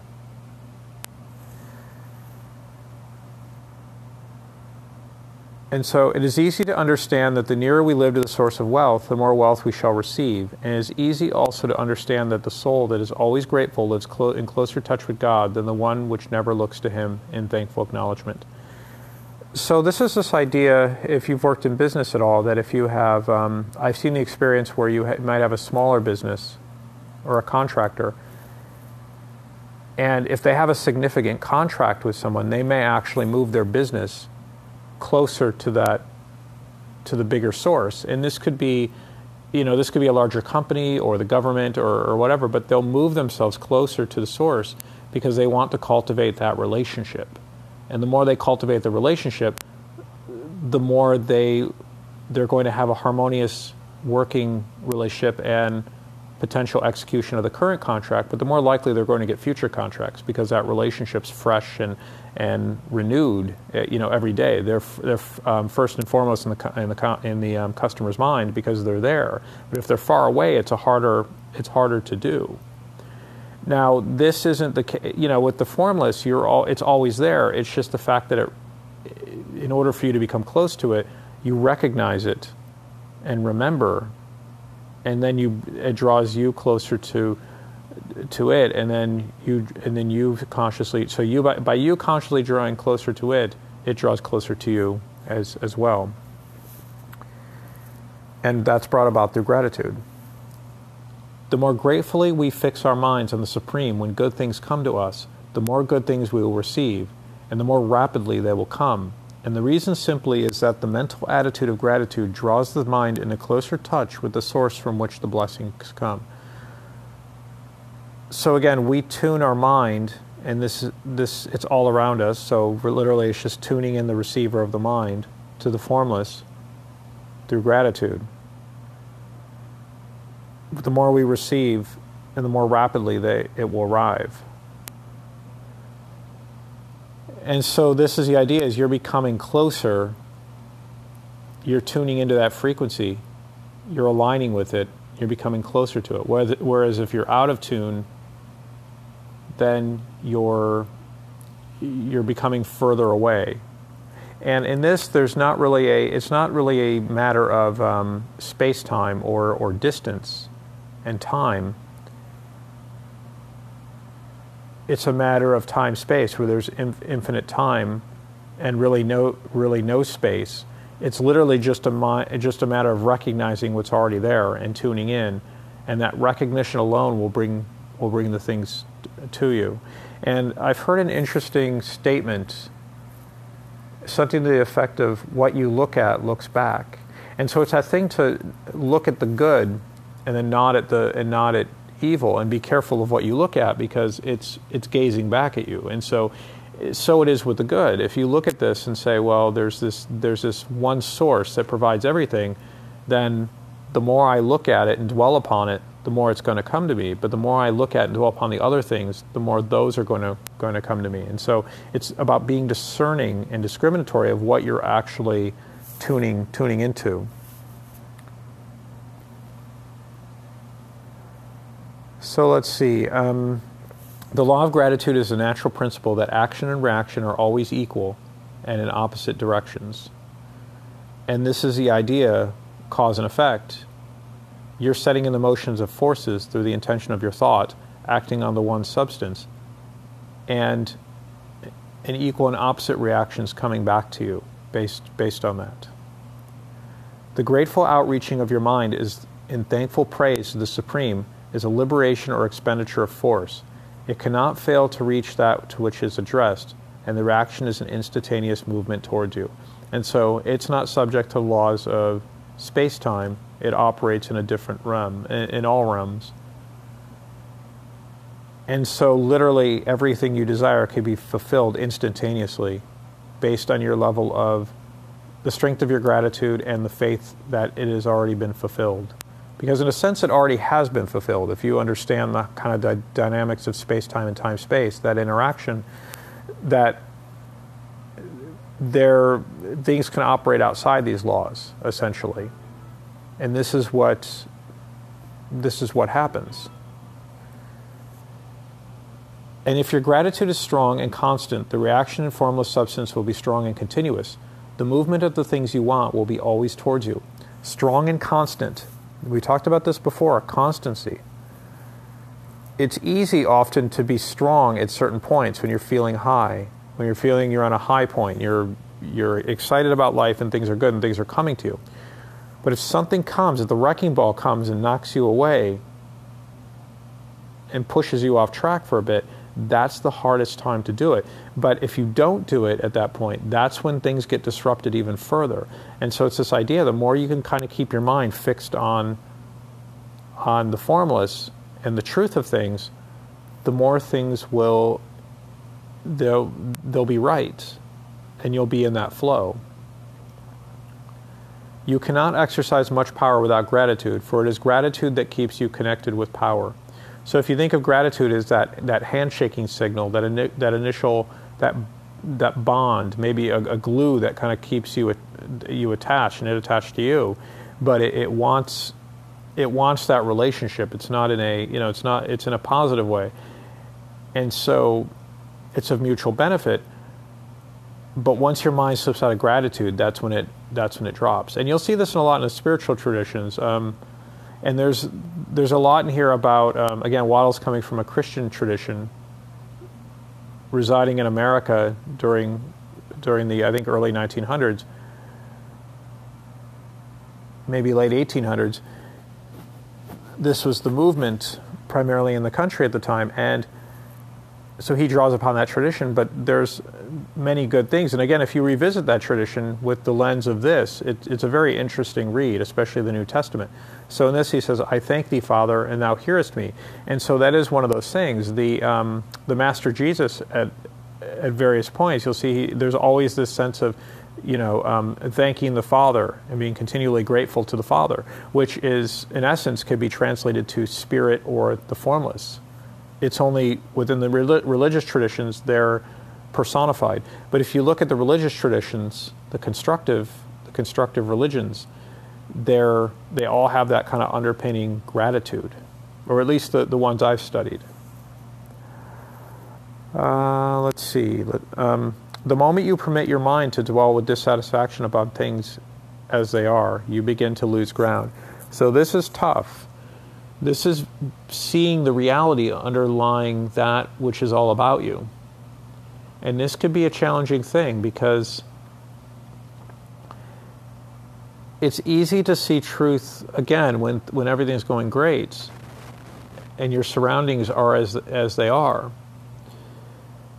But it's more difficult when you're reaching towards something and you're not quite there yet. And so, this is the idea of acting as if and, and living as if, getting into that feeling, and even getting to the point where you're seeing that around you, that is what you, what you desire. And so, this ties into with being better than your environment. And so it doesn't matter what your environment is, your state of mind is as such that you're living in that place already, and it doesn't matter what external conditions are. And it's that, that test of wills that we talked about in the pineal, your, your frequency or your mind versus the outside world, and which is, which is stronger. And it's interesting. I, I think about you know there's a couple examples that come to mind with this to me. Like I, I think about like um, you know there's one with like Steve Jobs. They talked about how he had a reality distortion field, and everybody who got swept up in it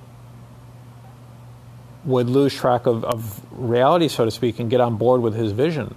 Well, what does that mean exactly? It meant that his frequency and his power emanating through his pineal gland and resonating in that piezio, piezoelectric structure was stronger and more powerful than all, all those around him, even collectively. And so when that happens, your reality becomes stronger than the outside reality. And I believe that's what's going on here. Another recently, um, you know, is, is drawing, you know, I'm, I'm not into politics, but the idea is you hear about Trump all the time. He's a very polarizing figure. But this idea is people will say, well, you know, he his, his things aren't true, the things he's saying aren't true, and this reality isn't true. But in essence, I believe this isn't, I believe it's a test of wills again, in that it's a matter of perspective. His reality is as such, and he's going to communicate that as such. And everybody could disagree with it, even even large numbers of people, and it doesn't matter. That reality to him is much stronger, and then other people see it too and jump on board. And so this is this is kind of a you know regardless of your perspective, it's always interesting when you see men and women who've who've achieved great things regardless. And you can you could talk about and this was true of steve jobs too that people talk about personality. They say well the personality is very difficult very driving and relentless and you know but there's no denying people who've reached that position whether it's ahead of a major major business or the head of a major country that they've achieved a level of greatness. And in order to do that you your reality has to be stronger than that which is around you to overcome the, the ups and downs. It's almost like you have to be impervious to it. And so I believe that's what this is going to here is that you you have to keep your mind on the real and how things are because you'll never weather the the the turmoil if you're get if you're swept up in it. And this is a very very difficult thing to do. And this is what I believe. Um, this is what separates great men and women from those who have not achieved um, greatness, at least in an, in an external sense. So it goes on further. You fix your attention upon the common, the ordinary, the poor, and the squalid and mean, and your mind takes the form of these things. Then you will transmit these forms or mental images so the formless and the common, the poor, the squalid, and mean will come to you. So if this, if all universal law is true and it's agnostic, it's literally just a mechanism that operates through natural law if you take this as true, which the, the book says to do upon faith, if you don't understand it, just believe it's so, you have a signal that you transmit to the mind. The mind is simply a receiver and reflects back to you that which you desire. And so it stands to reason if you fix the good and the in a positive world, in a positive situation for yourself into the formless or the mind, it reflects back to you that. with the caveat that if you reflect the bad and the negative and the inoptimal situations, that is what it will reflect back to you. It's a mirror of sorts, it's a mental mirror. And so, this is where it's important to keep your mind cleansed and your mind focused on what you want. What is good to you? What's your per, what's your perspective? And this is all I'm you know I, am trying to remove. There's a lot of dogma around these things about people telling you what should be good and what you perceive as you know what the right thing to do is. But this is a, I believe this is a very personal personal thing, and you have a very personal relationship with the the formless and the one. And so you the important thing first is to determine in your mind what is good, what do I view as good, what do I want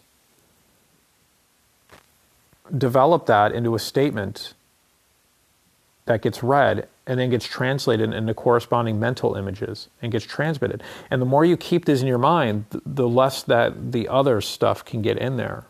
And this is what I believe the world is primarily, is there's this tug of war between between individuals and people kind of battling it out to kind of tell others what or convince you or others what the world is, what the, the real world is.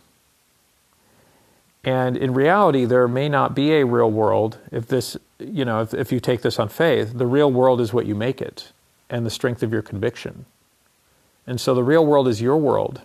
Now, it's, it's not to say you, you can't join together with others who share your view of the world and therefore strengthen it. Because if you, you understand this idea of coherence, when you have two signals that are equal, then it has a doubling effect. And so the, the and so you double in, in intensity.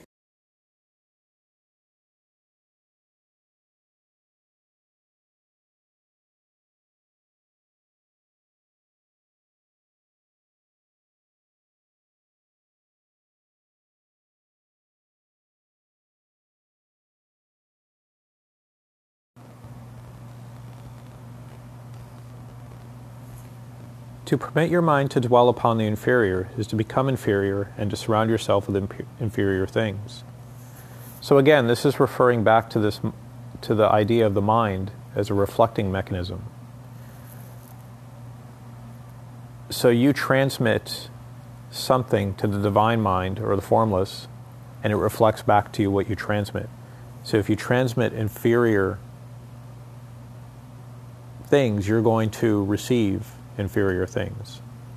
On the other hand, to fix your attention on the best is to surround yourself with the best and to become the best. So it's agnostic. It works, it's uh, essentially equal in all ways. So it will give you what you send, it will return to you what you send. We are thinking substance, and thinking substance always takes the form of that which it thinks about. And again, this reiterates this idea that it's an agnostic universe, or mind, or formless. And so, purity of mind equals purity of reflection. Seeing yourself with riches, or whatever you desire, because again, you could use this for, for everything, will return to you that which you reflect. So be careful what you're thinking and what you surround yourself with. The grateful mind is constantly fixed upon the best, therefore, it tends to become the best. It takes the form or character of the best and will receive the best. Again, reiterating that once again, it's a, refl- it's a reflection. The grateful mind knows that it deserves the best and is capable of receiving the best.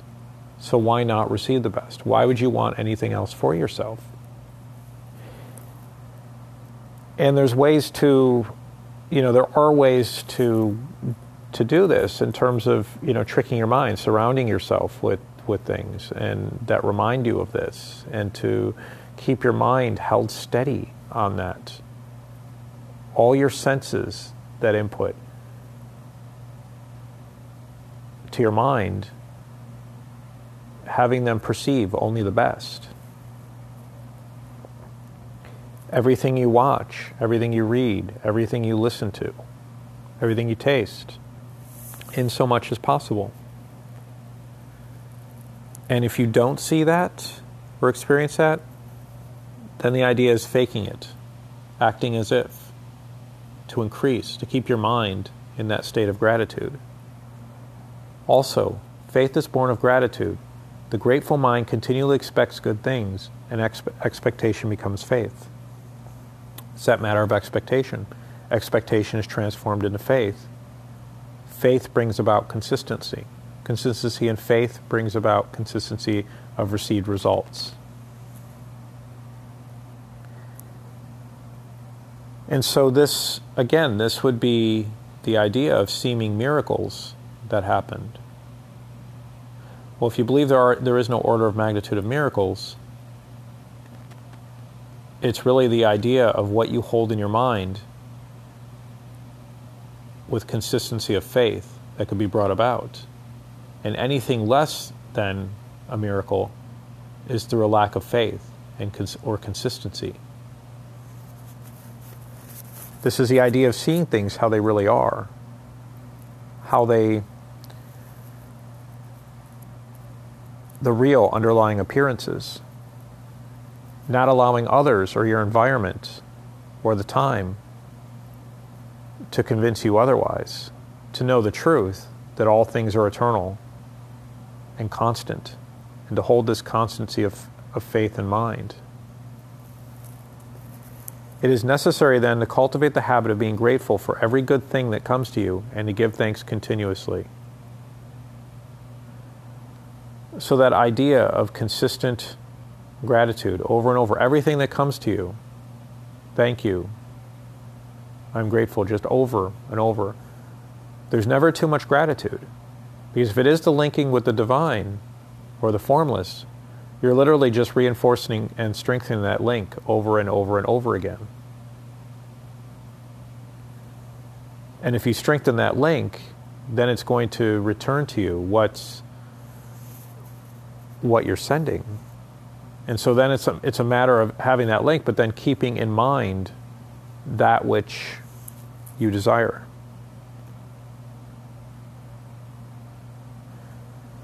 And so this is a concluding statement. We'll we'll talk through it first, and then we'll and then we'll revisit it again prior to um, prior to closing things out. Remember that they are all helping to arrange the lines of transmission along which your riches will come to you, and be grateful to them all. This will bring you into harmonious relations with the good in everything, and the good in everything will move towards you. And so this is the idea, and we'll talk about this for a bit, but the idea of wasting your time thinking or talking about the shortcomings or wrong actions of plutocrats or trust magnates. magnates. Their organization of the world has made your opportunity. All you get really comes to you because of them.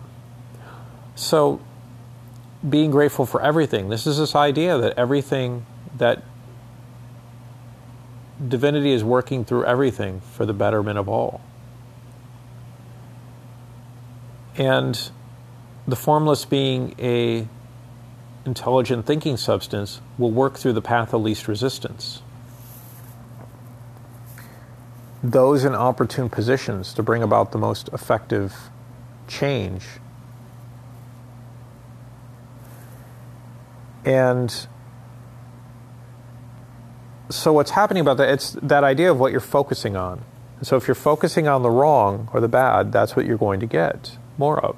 So that stands to, to reason that you shouldn't focus on the shortcomings of individuals if you're desiring to bring this about, or the ills of the world. It's looking at the world and the people in it in a different vantage point, that everybody is exactly where they need to be, or what's appropriate at this time for them, and the world is in the state and, exactly where it needs to be at this point in its development and all is good. There are no problems, there are no ills, all is good. Now, everything will advance at a faster rate when people begin doing things in a certain way, and the world will look different. Now, that's it's a it's a state change from one state to another. But it's this idea of knowing that if you focus on everything being a, a conduit for the, for the potential fulfillment of riches or the bringing of power to you through the formless, then you begin looking at the people and the world in a very different way. It's this idea is you never know how things will come to you. You never know what that person interacting with you why they're interacting with you, why they're coming into your life, what what is this uh, circumstance for, what what's happening, and it's interesting when you begin living from this place because you start looking at things from a different way. You start thinking, well, what's what's happening? How is this? You know, why is this thing showing up? Why is this person showing up? And not overanalyzing it, but then when you start seeing that, you can look at it from a different vantage point. What did I ask for? Because ultimately, people and, the, and your environment are bringing you what you asked for, your state of mind. And when your state of mind improves and increases, so too will your environment and the people who show up within it.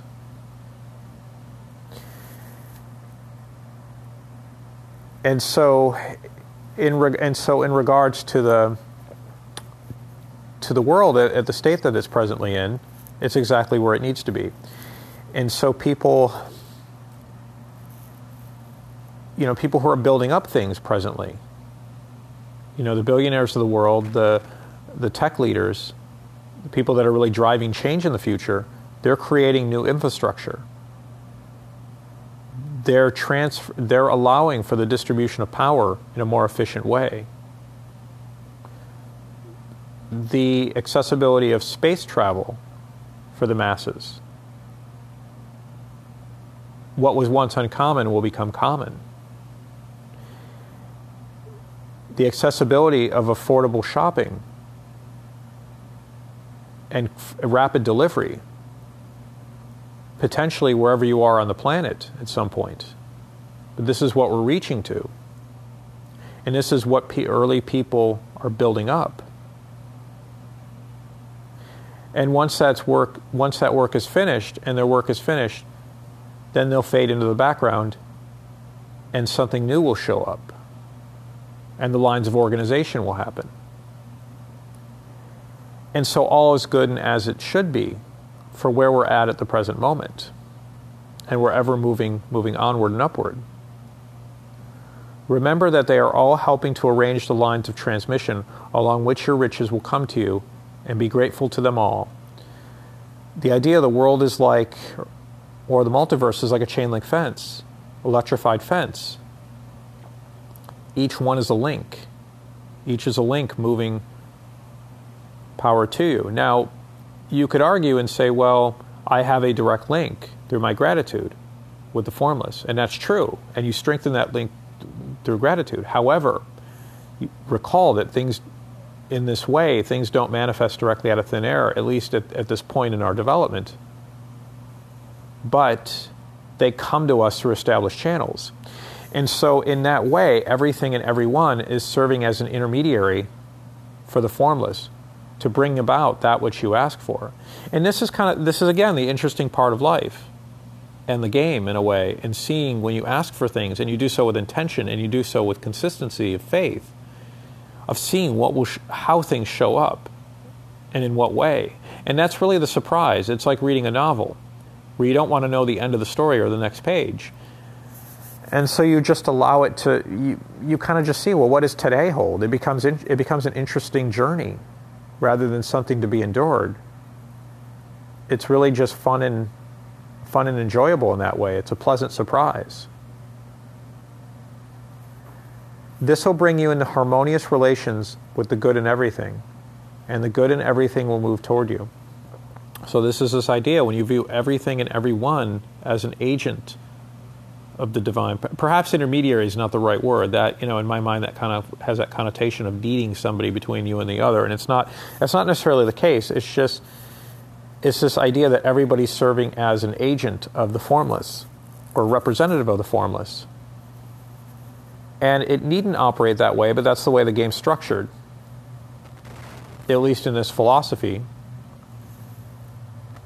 And things will be coming to you through others. And in this in this book, it's through business transactions, or it could be even through gifts. I mean, I've seen this work through you know gifts will show up or just ex- other exchanges of value, and so it doesn't doesn't necessarily need to be a business, but that's kind of the slant that this is this is written from or perspective at, at this point. And so it becomes interesting. And so when you know you do that, when you are grateful to everything and everyone in your life and view them as such, and you view them for how they really are, then you take a step closer to the formless, and it takes a step closer to you. And so I'll wrap this up by just reading this paragraph, again in conclusion, to leave us on that note. Remember that they are all helping to arrange the lines of transmission along which your riches will come to you, and be grateful to them all. This will bring you into harmonious relationships with the good of everything and the good in everything will move towards you. Namaste.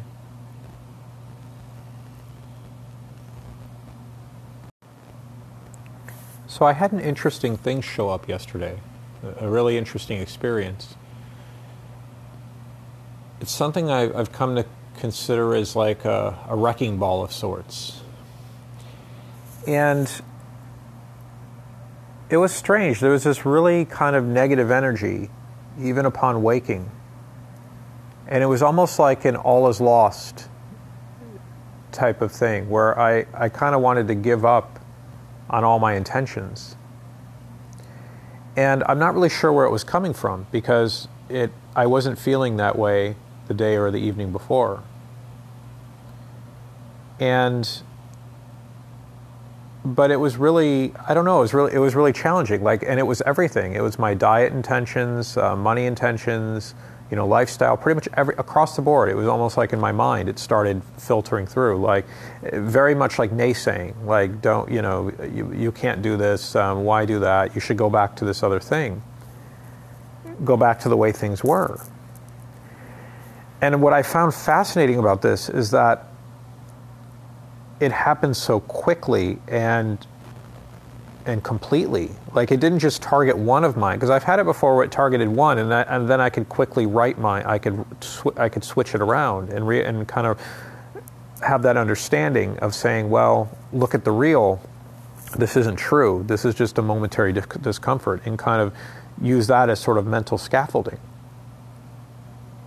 But what ended up happening was this. It happened across all of them and then everything happened. Like I started having these um, physical cravings in terms of food, where I, I, wanted all these foods that, you know, I wanted to eat all this meat and all this other stuff. And but then I knew it wasn't real. But then I couldn't. It's almost like I couldn't. Um, I ate my normal my normal meal routines, and, and, nothing would satiate me. So I had some leftover Christmas candy and, and ate that, and I knew, okay, this. I'm not. I'm probably not going to feel good after this, but but I did it anyway.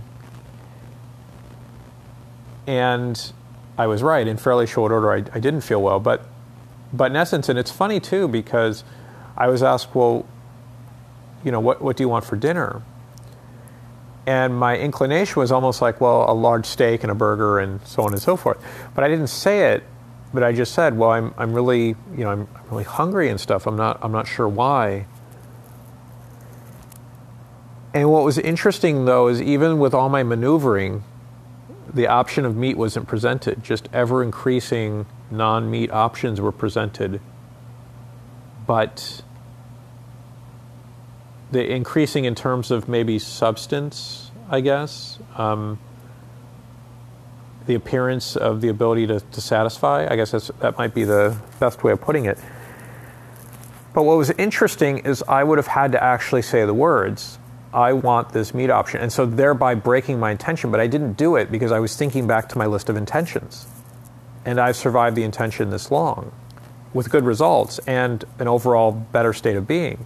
And so I knew because it was one blip, it was one experience in one day, even though it was a very difficult day, I knew that it was likely temporary, but I had somebody else in my environment assist me with kind of getting through that in a very subtle and diplomatic way.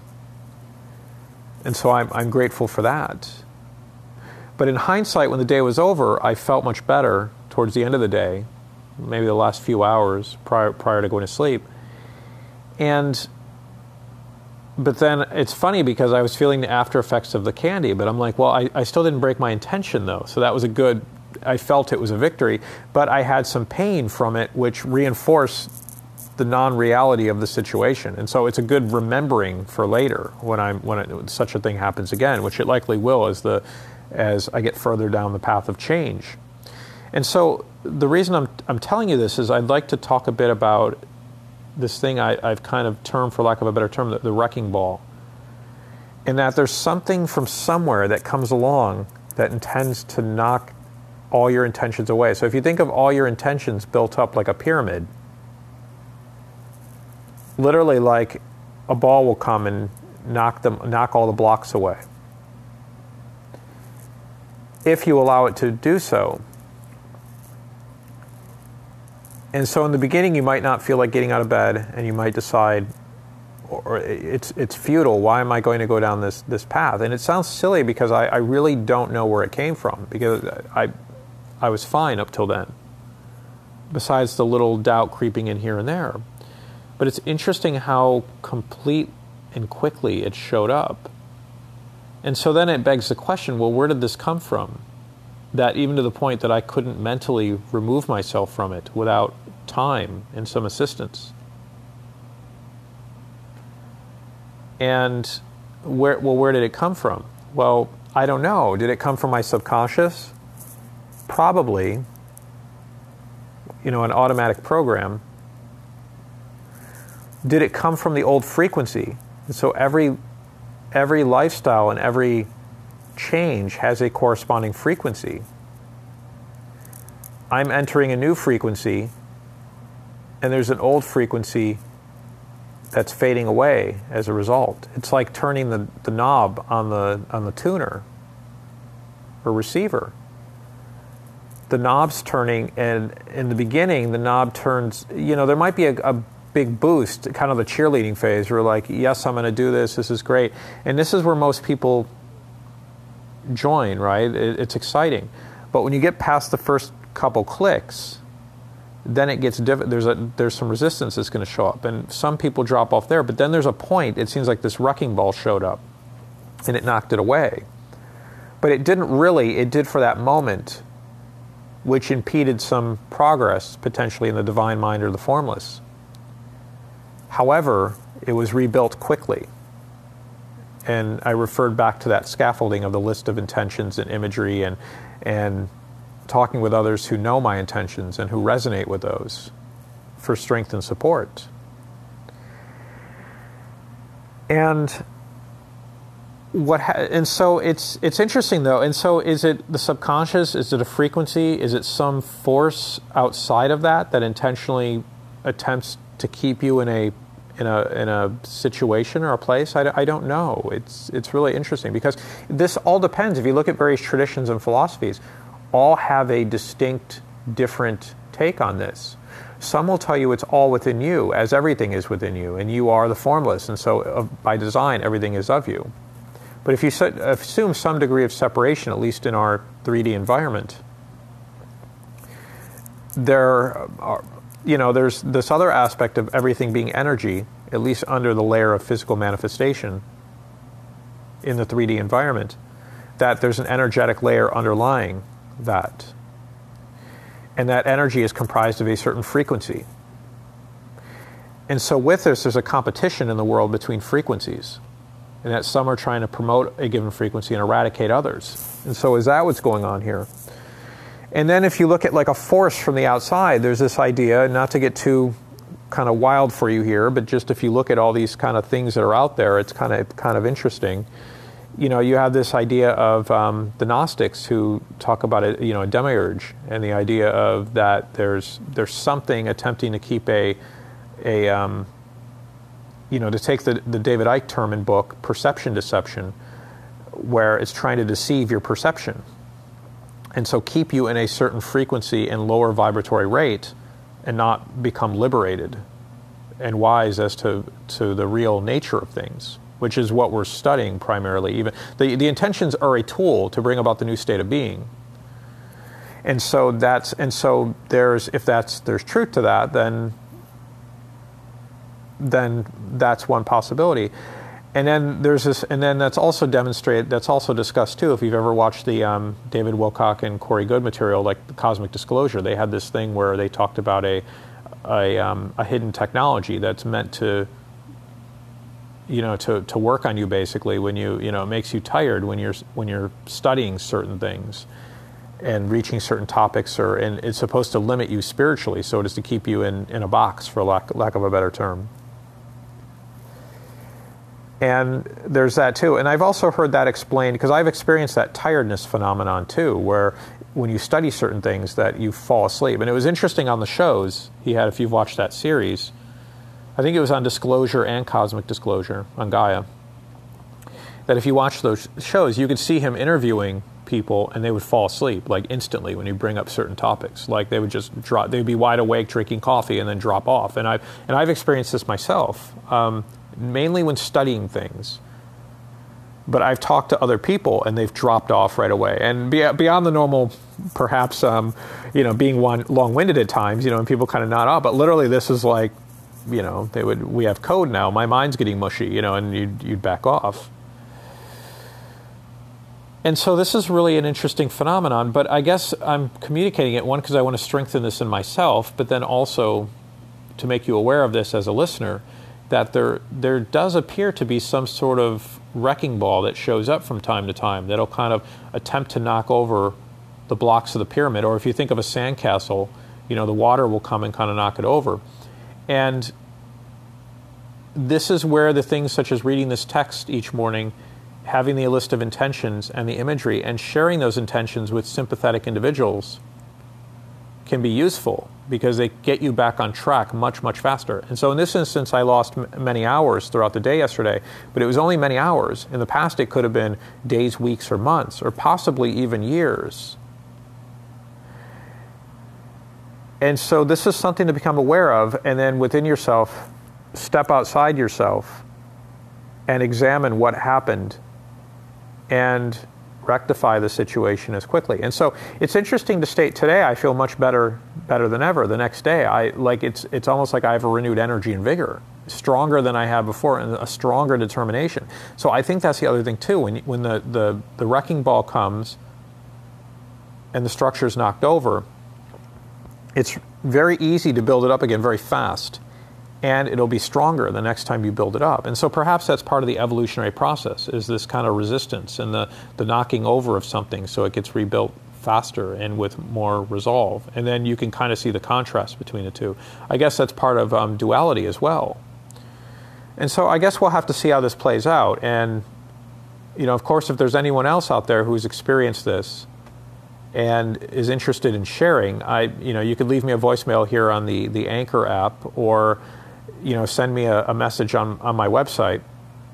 And these days, I'm not very active on social, so it's more, you know, it's primarily just in those um, those means are the best. Um, but I'd be very interested in hearing that, and perhaps perhaps trading notes. Namaste. As I was recording the other segment and you know reviewing it, I find it's interesting as I review these. It's it gives opportunity for deeper reflection. And one of the things I I've that this has resolved in resulted in is I've resolved that I am the wrecking ball. And regardless of where it comes from, whether it's a subconscious thing or an apparent external, in reality, if you were to use the Wattles' philosophy, the science of getting rich. The idea is we've returned back to that, that it's everything is for your good and that you're they're establishing lines of transmission and bringing about the formless to you.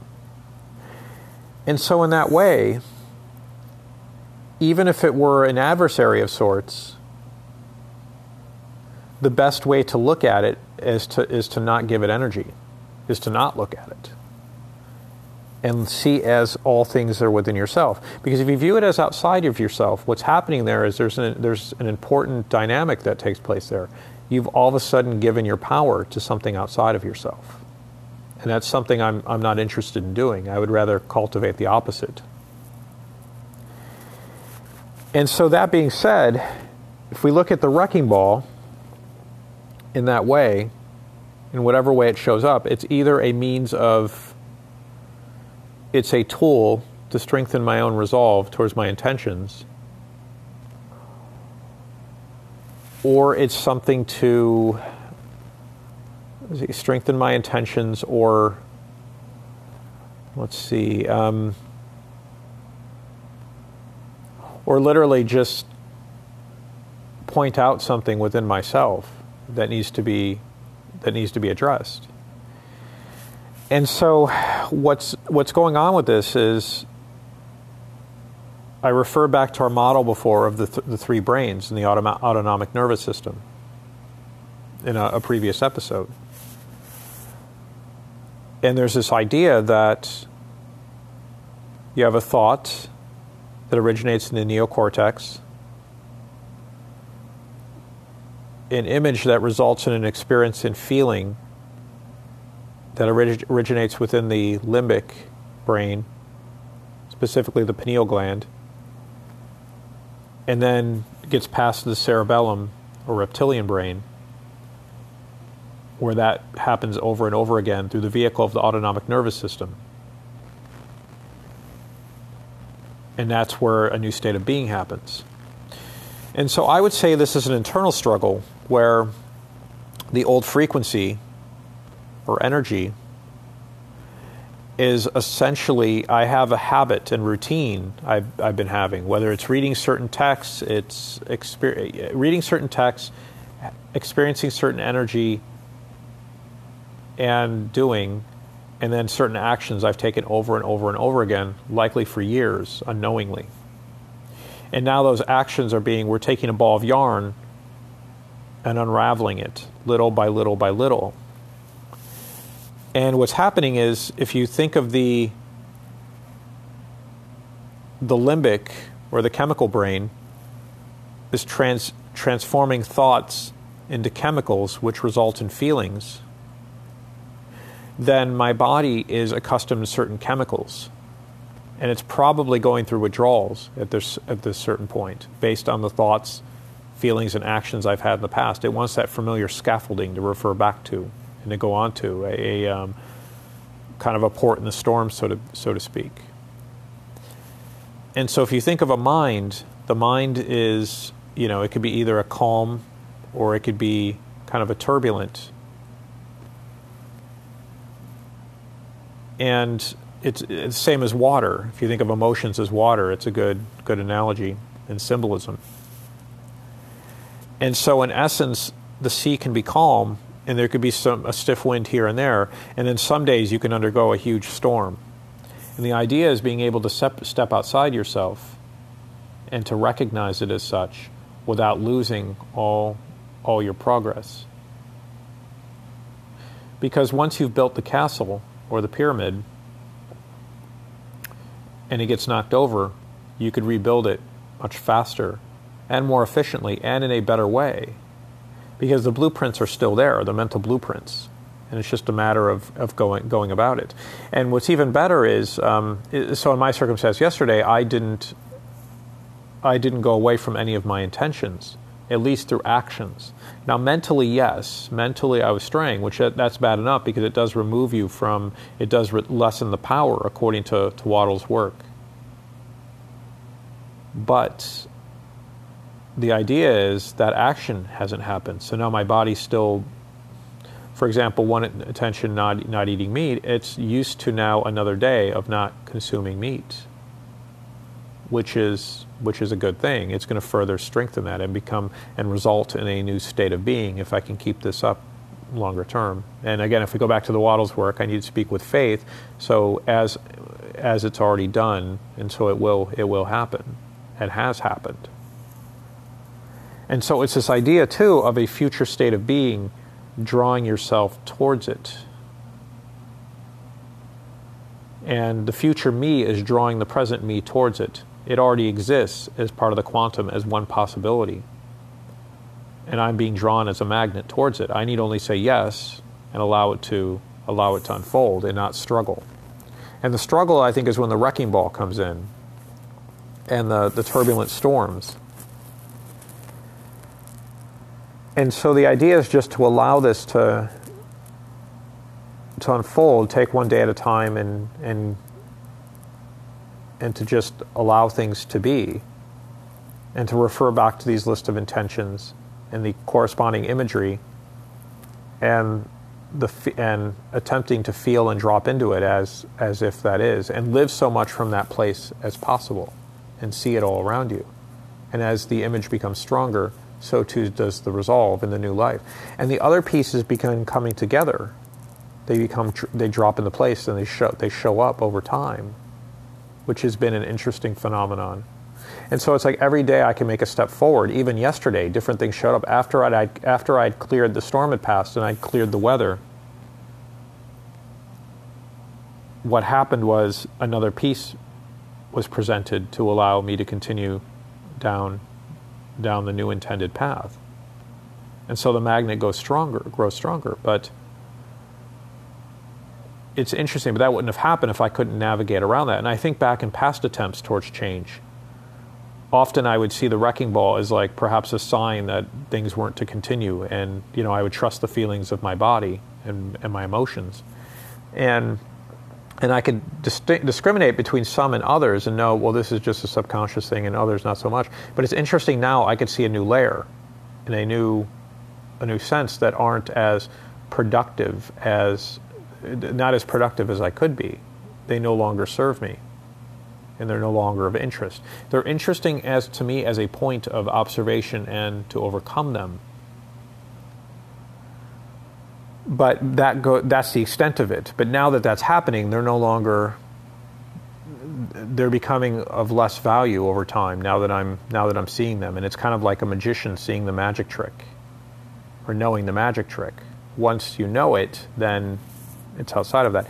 And so I'm beginning to think of that idea that these things outside of yourself if you view it like as a and so you could use a villain or, or, various things and i think that's what some of these traditions do is they have that adversary in order for you to develop. And so you have the, the thing that you imitate or the ideal of that philosophy and then you have the adversary. But what's really interesting about Wattles' philosophy is he doesn't have the adversary. It's literally just it's all within yourself. And so I'm beginning to think that that it's a poison. Anything outside of yourself is that idea of believing that because it's sort of a sabotaging thing in a way, and that all of a sudden, even if you are using it as a thing to grow yourself stronger, it becomes a tempting crutch over time to say, "Well, I would do this, but this thing outside of me is doing that," and then you and then it causes you know it, it causes a cha- it causes a challenge for you perhaps if something and so you can do mental gymnastics around it and so the ideal way is if you look at everything within yourself really the only thing to do is to work on yourself and overcome internal obstacles and then as you do that you increase you'll experience that increase and your environment around you will will change energy will be liberated in order to bring about your desired your desired outcome. So it is all within you, including the wrecking ball. And when the wrecking ball shows up, it's something to recognize that it's something within our individual subconscious. And if nothing else, do what you can do, but shining the light of awareness on it is very powerful. But it's also this idea of you know, if, if, you have to, so shining the light of awareness is, is, is good. That's strong in and of itself. And at a minimum, you know, if you can't overcome it in the immediate term, just wait it out if you have to. You know, take minimal action in that state. Because actions based on fear or desperation are never a good place to operate from. It's always good to operate from a place of joy and, and abundance and, and power. And so, if anything else, delay action in so much as possible when you're in that state and just realize it's like going outside. If there's a downpour, you may wait to go out for a walk or to walk to a destination if you're traveling on foot until the inclement weather has passed. And so it is with your mind and your actions. Once the inclement weather has passed through your mind, then it's time it's it's then you can take the action and hold off until then. This seems about the right time to talk about the three layers of reality.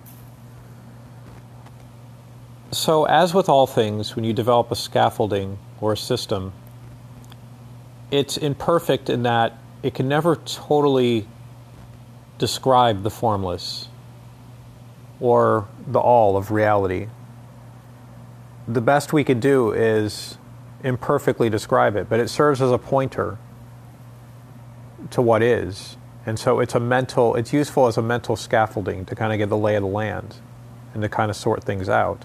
But it's always imperfect in some way. And so it is with all philosophies and all systems, and therefore all, all scaffolding. So I found this to be a useful scaffolding, something that I that sort of came to me through stages of realization. But I'll refer to it within this podcast just because it's something that has been um, fundamental to my thinking, and it seems to hold true among my, my observations. And so if you look, you look, there's three layers of being at its simplest form. One is the physical layer in which we reside, and this is what could be considered like a story of sorts playing out.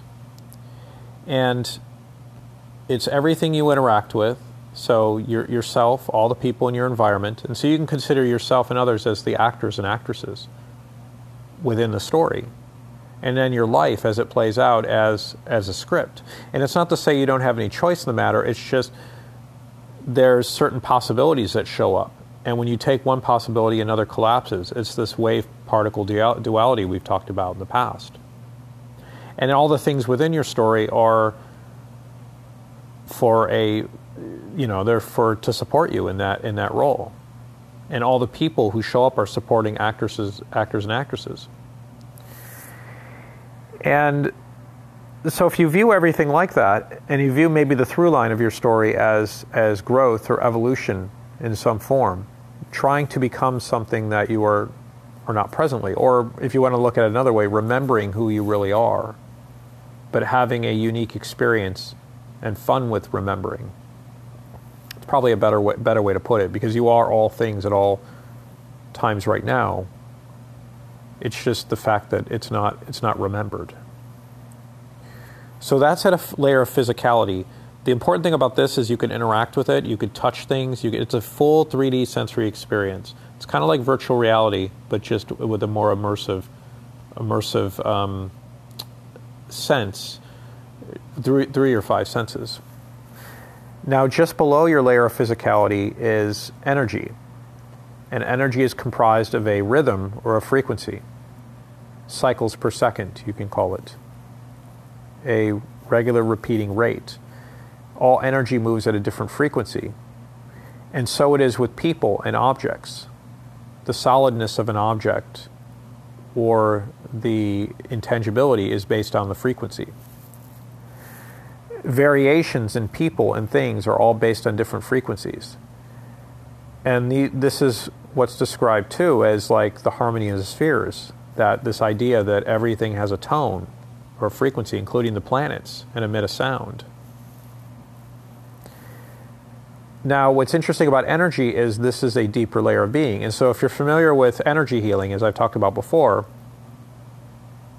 if you've had experience with it, you know. If you don't, maybe just for fun, consider that it's something that's, that's of a possibility. Healing at a distance without the need to actually physically touch anyone, to just mentally send energy in motion.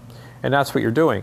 And so, if you look at it from a layer of treatment in that way, you could physically treat something or you can energetically act upon it. And the energetic aspect has deeper, it's more efficient, and it has a deeper and more lasting result than the, than the physicality. Physicality has its place, but it's not, you know, it's generally not the preferred way if you can if you can get around it. At least from my, my own experience. And so these are two layers right now. There's the there's the physicality and the energy. And then there's the formless. This is a thing that Wattles talks about. It's it has not assumed a form, even energetic. It's literally just a formless substance that's intelligent and sentient. It's what you are at a base level too. And so we are all the three, the three, the three that are one.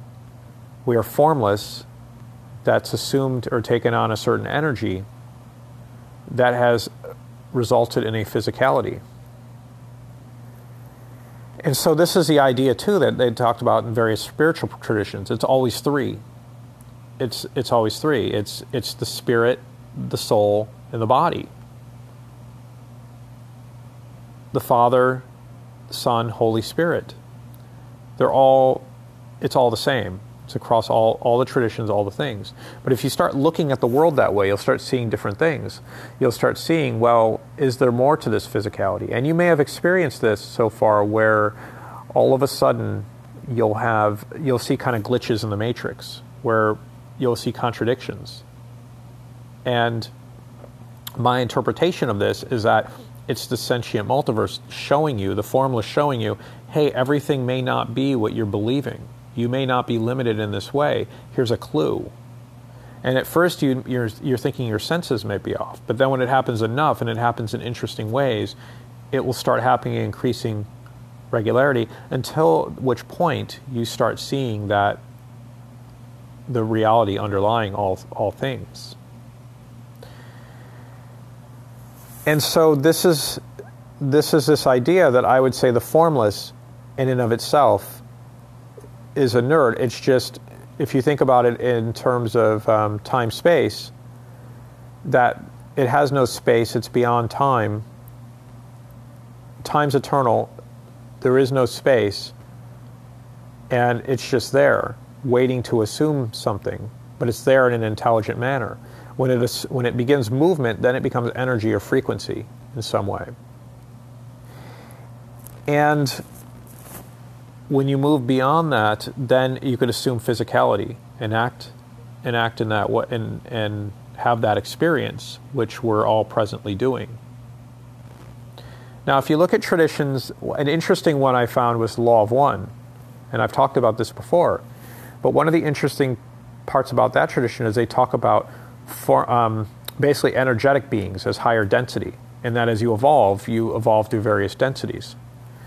And there's this idea that you um, that as things evolve, they even form these kind of group minds called social memory complexes. And I would say that's probably just a more a more um, alive aspect of an egregore, perhaps. It's just a conscious aspect of people m- moving beyond physicality and through their non-physical natures forming these kind of and integrating into these different different things.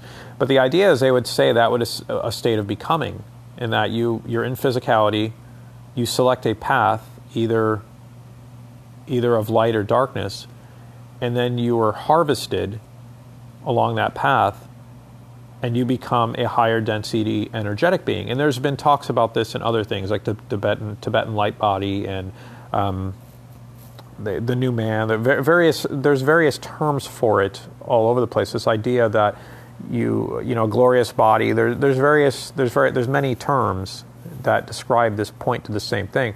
But this idea that something is liberated from matter and you become a sentient light or energetic presence that surpasses what you previously were, but you can go back and experience physicality again at will as you as you so desire through this energetic energetic means.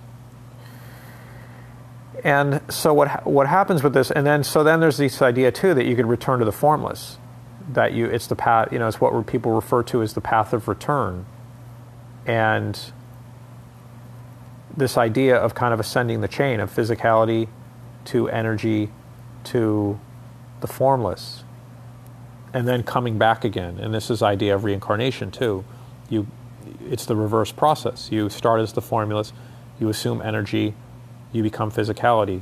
Then you return from physicality to energy to the formless and do it over and over and over again. And then the idea is you can go up this, this chain of ascension. And so, regardless of your belief in such things, this doesn't necessarily require you to believe in reincarnation or, or ascension or different modes of being. But it is it's an interesting model nonetheless if you start looking at the world through that lens, because then you can start seeing new possibilities and opportunities of acting upon things, of knowing that you can bring about change without necessarily moving physically moving matter around or moving yourself and expending that energy through an act of mind and the movement of energy through mind, which is heavily what's happening in the science of getting rich. You're using mind to bring about a certain outcome. And there'll be actions taken as a result of that, but that's literally just the expression of the formless moving energy to bring about action. It's a, it's a game in a way that the formless, that the formless plays through, through us and we're a part of. And so, again, just to wrap this up really quickly, three layers of existence as, as we've layered it or discussed it. The physicality being the top layer, the next layer or the middle layer being the energy, and the bottom layer or the primary labor layer being the, the formless. So you have physicality, energy, and the formless.